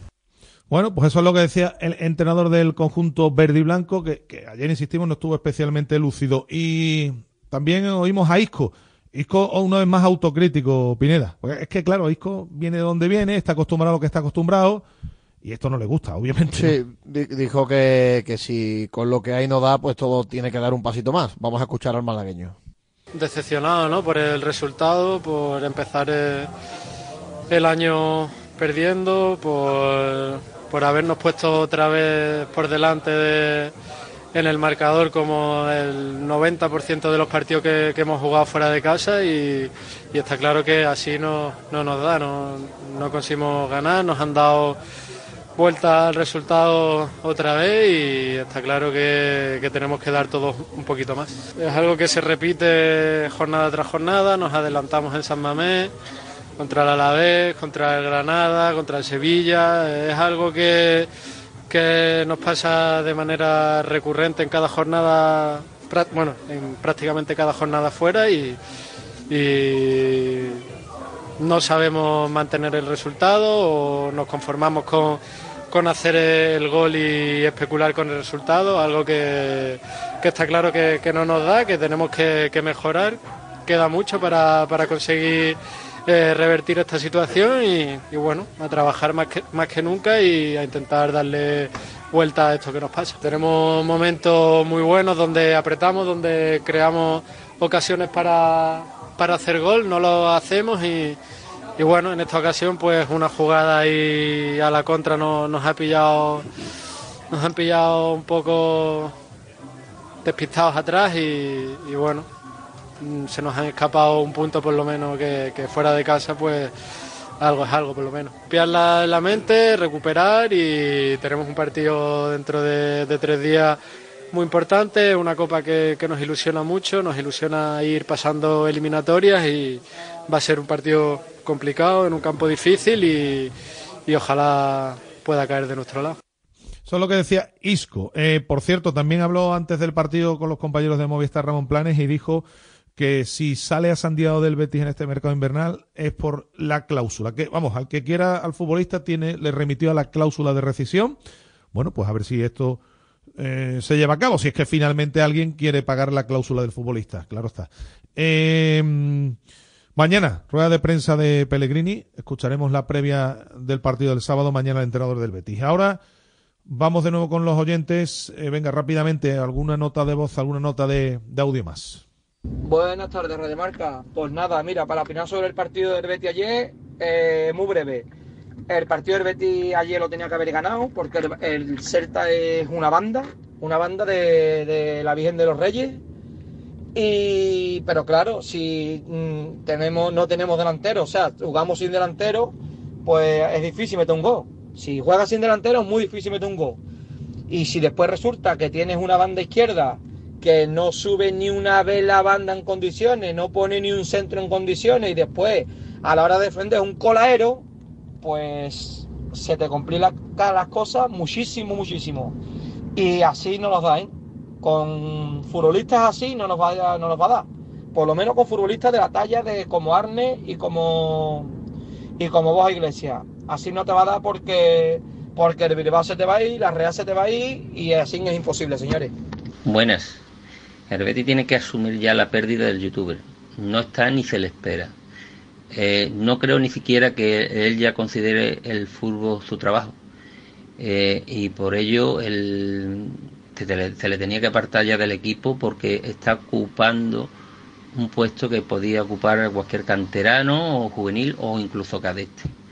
Mm, todo lo que sea trazar el, el separarlo va, va, a ser problema para el Betis porque la afición ya le perdona mucho y no creo que ya le perdone más. Es una cosa inútil para el, para el Betis ya. Buenas tardes, Radio Marca. Eh, para hablar sobre el Betis, mi equipo. Bueno, pues un partido nefasto. Ayer sin sensación de equipo, la defensa un coladero, el medio campo no existió y la delantera ni está ni se le espera. Ahí no es la mano de Pellegrini, es lo que Ramón Plan estará haciendo. Es evidente que ya lo dijo Quique Sánchez Flores cuando estaba en el Getafe, que le dijo que Planes le llenó el Getafe de medio campo pero no de delantero. Y ahora está pasando tres cuartos de lo mismo. Lesiones aparte y es ir a los campeonatos. El está dando muy malas sensaciones. El equipo se ha caído y mucho me temo que los petrodólares acaben convenciendo a Pellegrini de irse. Esperemos que no. Bueno, Radio Marca, que los reyes sean buenos con vosotros. Un abrazo. Buenas tardes, Radio Marca. Aquí escuchando las opiniones de los béticos, quejándose que esto que es una ruina, que el Betis, que esto. Ojo, que el Betis va séptimo. ¿Qué queréis? Para Betis, ¿qué queréis? Cuando le han eliminado a la UEFA, es que ganar una UEFA es muy difícil. Y si son siete ya, imaginarse siete. La Conference, la Conference para Betis es un título enorme, ¿no? ¿Estáis de acuerdo conmigo, no? Que es el Betis, señores. No lo olvidéis, que es el Betis. Bueno, pues muchas gracias ¿eh? a todos los oyentes que dejan sus notas de voz, notas de audio. 660 50 5709. Seguimos ahora con más asuntos en este rato que nos queda. Radio Marca. Acierta al ahorrar en electricidad en tu vivienda o negocio. ¿Qué empresa es líder en fotovoltaica en Andalucía? GESOL. ¿Quién ha realizado más de 5.000 instalaciones? GESOL.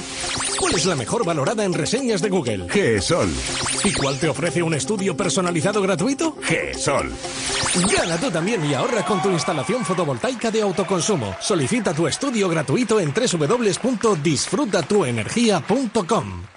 Y en la línea de salida, unas rebajas inolvidables. Ya están aquí las rebajas de Sevilla Fashion Outlet. Ven y disfruta de hasta un 70% de descuento en grandes marcas. Sevilla Fashion Outlet. Rebajas por todo lo alto.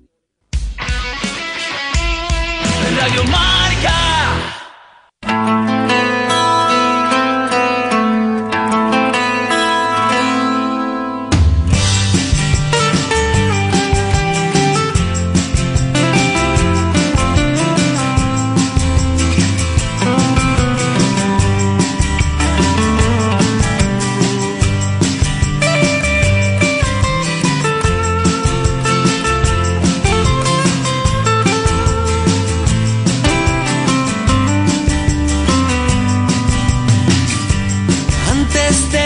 Lunas volveré a por ti. Antes que me eches de menos. Dejaste vías muertas tendidas al pasar. Nunca te he esperado tanto. A un minuto de ti. Bueno, eh, vamos a.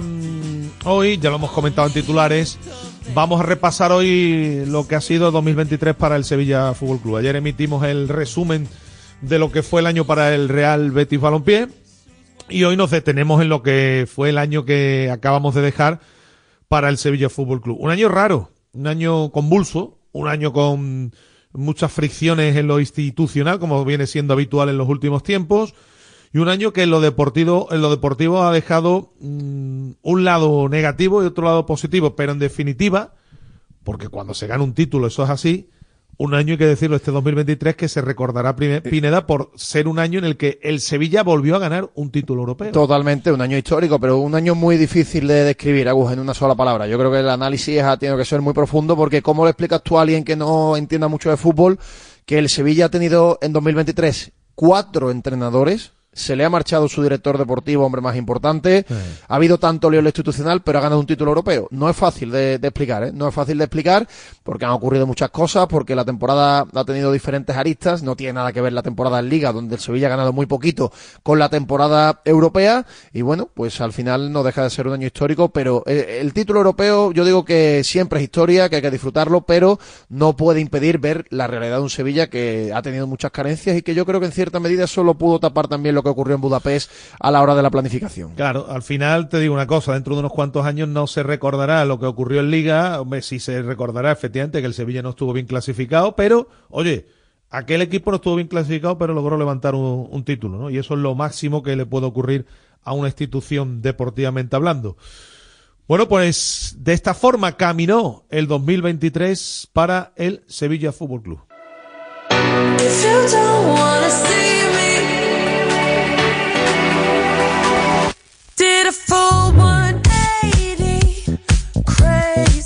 Parece complicado, imposible podríamos decir incluso, definir con una palabra el año 2023 para el Sevilla. Si por un lado decimos que el club ha tenido cuatro entrenadores, ha provocado la marcha de la persona más importante e influyente de su historia y ha coqueteado durante muchos meses con el descenso, podríamos estar ante el peor año del Sevilla en los últimos 25 años sin faltar a la verdad. En cambio, si decimos que en mayo se volvió a conquistar un título europeo, a levantar por séptima vez el trofeo de la Liga Europa y clasificar directamente para la Liga de Campeones, podríamos definir 2023 como un año histórico para la entidad. Histórico para lo bueno y para lo malo. Sonrisas y lágrimas. De menos a más y de más a muchísimo menos. Para terminar en una crisis institucional y deportiva casi casi sin precedentes. Arrancaba enero con San Paolo en el banquillo, consiguiendo tres victorias importantes que alejaban al equipo de la zona peligrosa. Monchi, su director deportivo, reforzaba una plantilla con muchas carencias con la vuelta de Ocampos, la de Brian Hill y las incorporaciones de Badé y de Pape Gueye, que le dieron un impulso en los últimos meses de competición. Aún así, el equipo no terminaba de sacar la cabeza del pozo y además era eliminado de la Copa del Rey ante Osasuna en la prórroga, otro golpe para una afición que ya venía muy tocada.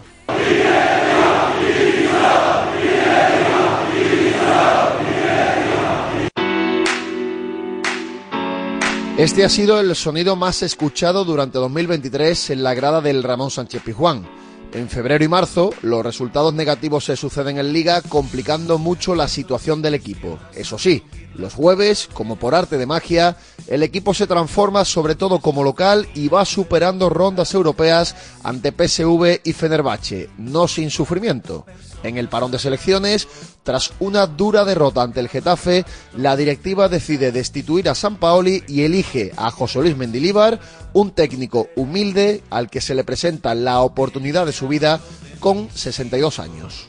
Joder, a ver, vienes para dos meses y medio, tres meses, pero siempre con esa ilusión de, que las cosas van a salir bien, que por supuesto que van a salir bien, y luego poder llegar a un acuerdo con los mandamases del club para, para poder eh, continuar. Ellos que, está- que se les vea contento, contentos a ellos y que se me vea contento a mí también, al cuerpo técnico.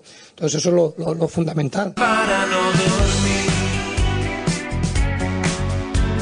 Tras la llegada del de Zaldívar, el rumbo se endereza en abril con cuatro victorias y un empate que le dan al Sevilla la tranquilidad necesaria para el resto de la liga, con la permanencia ya virtualmente conseguida.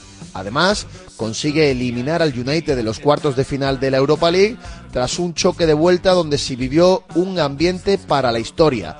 Todo ello ayudado, eso sí, por un empate conseguido en la ida de una forma totalmente inexplicable. Ocampos la puede poner, centro de Ocampos, el remate, el rebote, gol.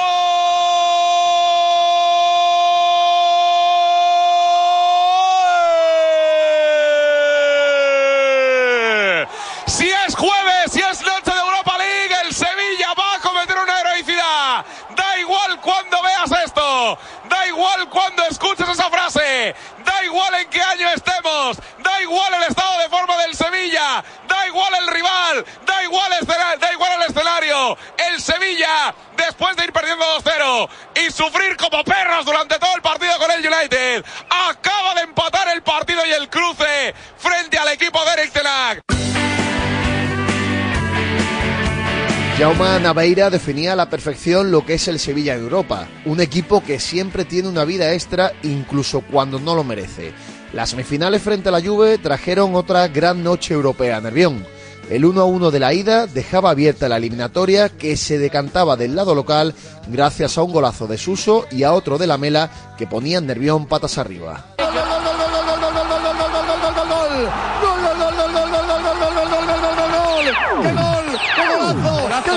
golazo! ¡Qué golazo! ¡Suso! Para esto lo ha sacado Mendilibar. Para que active el cañón que tiene en la pierna izquierda el gaditano. Le ha pegado con todo, con rabia a la escuadra. Inalcanzable para Chesney. Para poner el empate en el marcador. Marca Suso. Marca el Sevilla. 71 de partido. Sevilla 1. Juventus otro. El Sevilla estaba otra vez en la final de la UEFA. Su competición, Mendilíbar, lo había conseguido.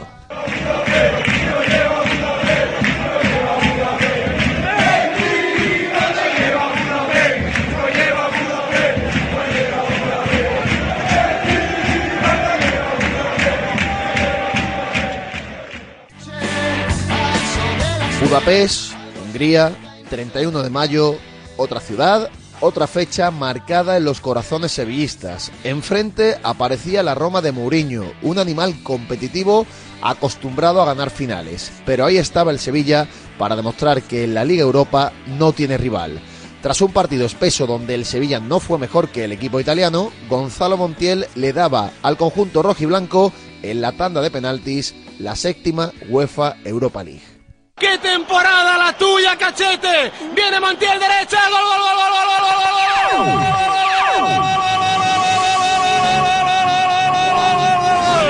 Sevilla Increíble. Qué bonito. Campeón Sevilla. Campeón Sevilla. Sevilla Fútbol Club. Al séptimo cielo. Eindhoven, Glasgow, Turín, Varsovia, Basilea, Colonia. ¡Hay que añadir Budapest!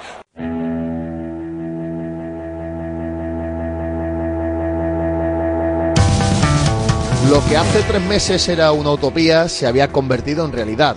El Sevilla era nuevamente campeón europeo y conseguía además la clasificación matemática para la Liga de Campeones en una temporada donde en Liga no había conseguido pasar de la segunda mitad de la tabla. En los días posteriores al título, en medio de las celebraciones, se anunciaba la renovación de Mendilíbar a pesar de que había dudas en el comité ejecutivo. Pocos días después, otra noticia negativa golpeaba al Sevilla casi sin esperarlo. Monchi, su director deportivo, la persona más importante del club, quería marcharse.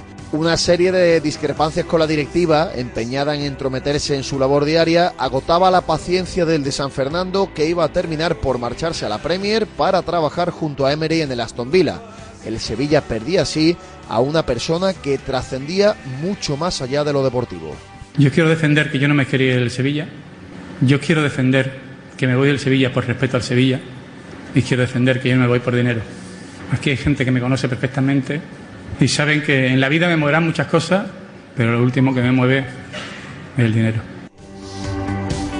En su lugar y tras un casting público donde aparecieron varios candidatos, el Sevilla elegía a Víctor Horta como nuevo director deportivo, un viejo conocido con amplia experiencia en Inglaterra en las últimas temporadas. pero yo asumo este reto con valentía y es uno de los valores que he tenido en mi vida. He estado en- viviendo en Rusia, en Inglaterra, alrededor del mundo. Es una persona valiente y me gustan los retos y voy a dar lo mejor de mí mismo a nivel de trabajo para exigir y demandar toda la confianza que me han dado el Consejo de Administración y los consejeros delegados de este club.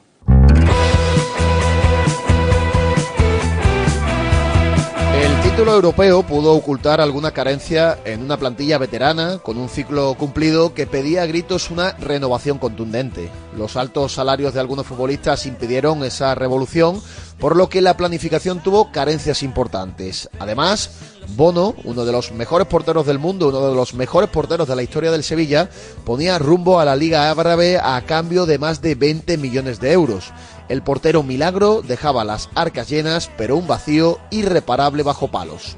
Llegaron Nilan, Sumaré, Luque Bacchio, Sou, Pedrosa, Gatoni, Mariano y Sergio Ramos. Sí, el Camero volvía a su casa 18 años después tras haber sido negado públicamente en reiteradas ocasiones por el director deportivo y por la directiva tras cerrarse el mercado sin haber sido capaces de fichar a un defensa central. Además, la afición estaba absolutamente dividida sobre el regreso de un futbolista que se fue mal del Sevilla y que había tenido gestos feos durante muchos años con la entidad. Esas dudas fueron borradas de un plumazo el día de su presentación con más de 20.000 personas acudiendo a un acto que se celebraba con las puertas abiertas.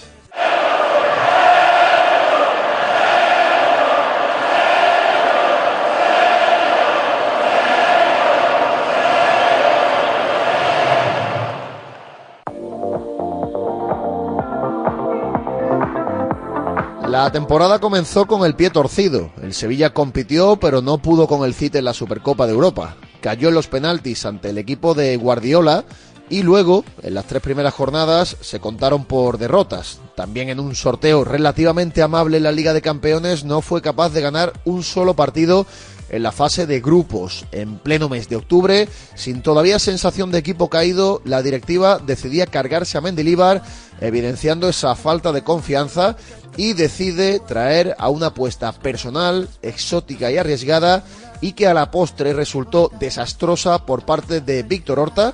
Diego Alonso, el técnico uruguayo sin experiencia en la élite, se convertía en entrenador del Sevilla. Y le puedo asegurar que yo que ya llevo muchos años aquí, que he hablado con muchos entrenadores y no me habría escuchado nunca decir esto, eh, respetando a todos, este entrenador de los que más me ha impresionado cuando he hablado con él.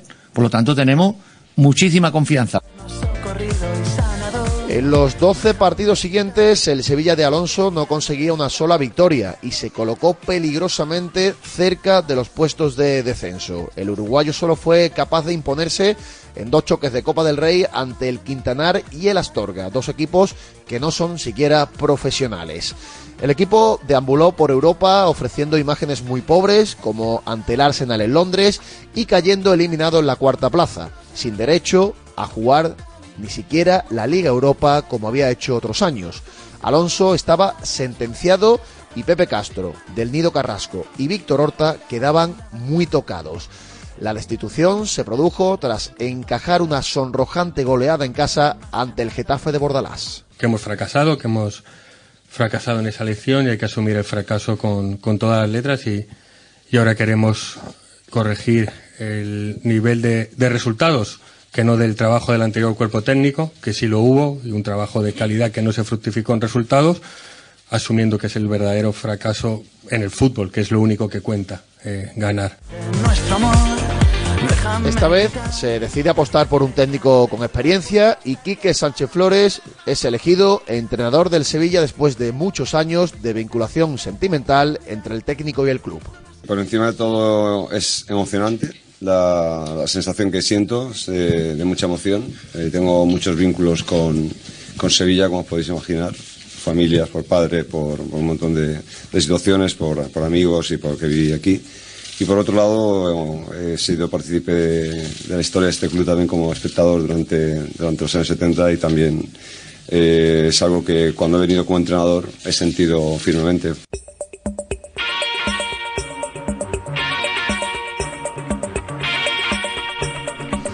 En el primer partido con Quique al mando, el Sevilla consigue una balsámica victoria en Granada que le da una inyección de moral para el año siguiente, aunque la situación del club no es nada halagüeña. Una entidad descabezada, donde se va a producir un relevo en la presidencia, se va a marchar Pepe Castro y va a llegar José María del Nido Carrasco, un presidente que se va a convertir y que ya ha cometido una gran cantidad de errores que han mermado y mucho su imagen ante la afición y por si fuera poco, la sombra de Del Nido Padre siempre volando sobre la entidad, con unas ansias de poder desmedidas, intentando el asalto al palco por encima de todo y de todos. Hacen que el futuro del Sevilla como el club preocupe mucho a su gente, que confía ahora sobre todo en el míster y en una plantilla con gente como Navas, Ramos, Rakitic o Campos, a los que de verdad les duele el escudo para que lo deportivo se imponga a lo institucional y para que el equipo de Nervión siga regalando alegrías como en las últimas 20 temporadas. Ejemplo de sevillanía, familia roja y blanca del Sánchez Pizjuán, un corazón que late gritando Sevilla, llevándolo en volandas por siempre a ganar. Y es por eso que hoy vengo a verte. Bueno, pues así fue el año. Año, como decía Pineda, muy difícil de describir. Yo no diría ya en una sola palabra, ni, ni siquiera en una sola frase, ¿no? Todo lo acontecido, que fueron muchas cosas en el seno del conjunto sevillista. Antes de terminar, nos toca reírnos un poquito o hablarles de, de algo con, el, con lo que se van a reír si lo desean. Y dentro de muy poco aquí en Sevilla.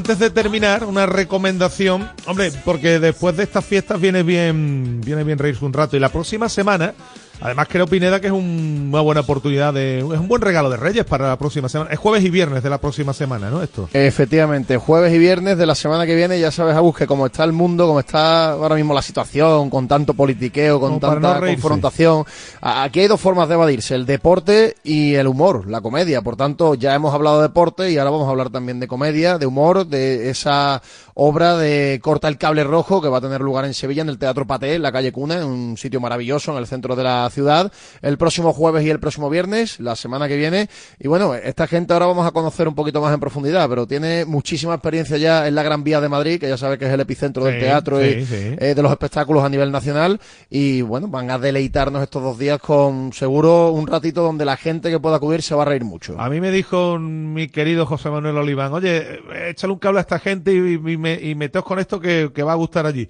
Y yo cuando Oliván nos dice algo, pues me pongo firme. Pineda, es que no, no hay otra, ¿no? Hay- No es para menos, no hay, es para menos. hay que prestarle atención. Bueno, uno de los cómicos que participan en esta obra, que va a tener lugar en el Teatro Paté, 11 y 12, es decir, jueves y viernes de la próxima semana, es Manu Pradas, al que, al que ya saludamos. Hola Manu, ¿qué tal? Muy buenas tardes.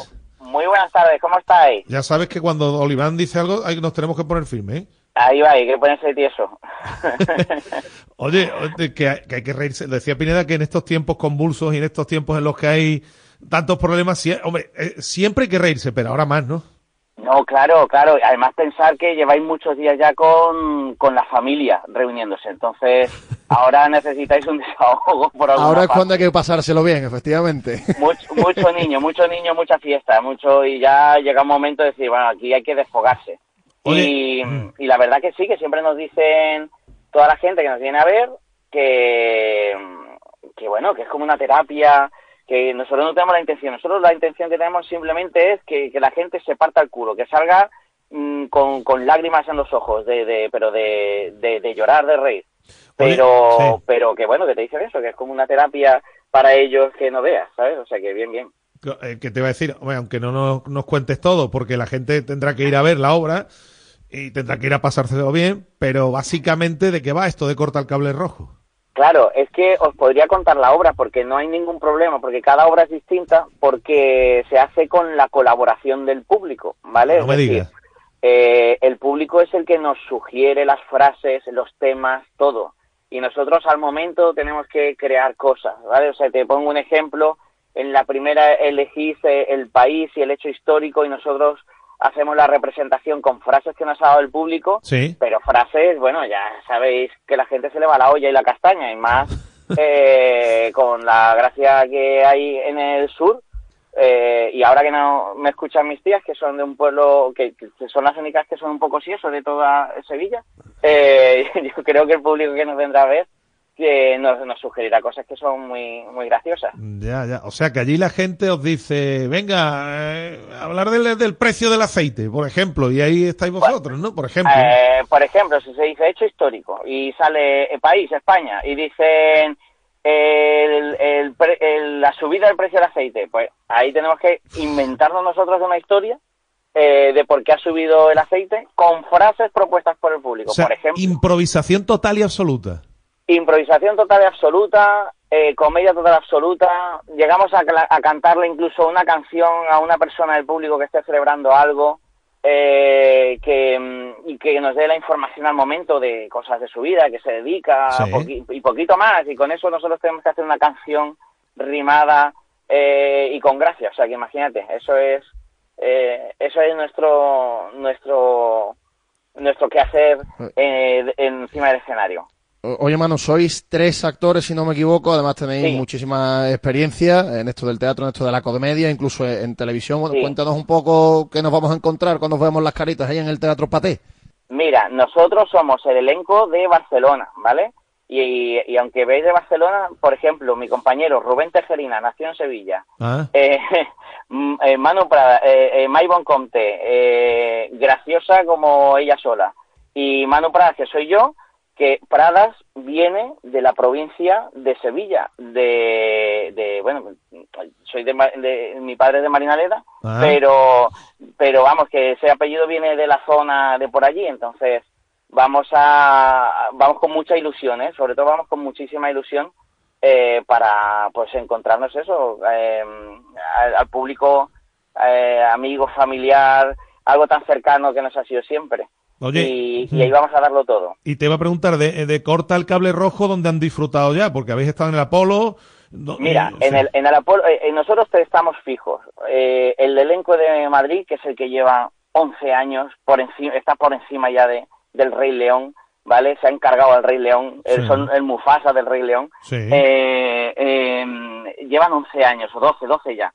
Eh, nosotros estamos en el Apolo desde hace dos años de Barcelona. Y aparte nosotros hemos viajado a Mallorca, Zaragoza, Valencia, Sí. eh, y, otros destinos, Zamora, hemos estado en un montón de partes. Eh, o sea que... Pero es la primera vez que aterrizáis por Sevilla.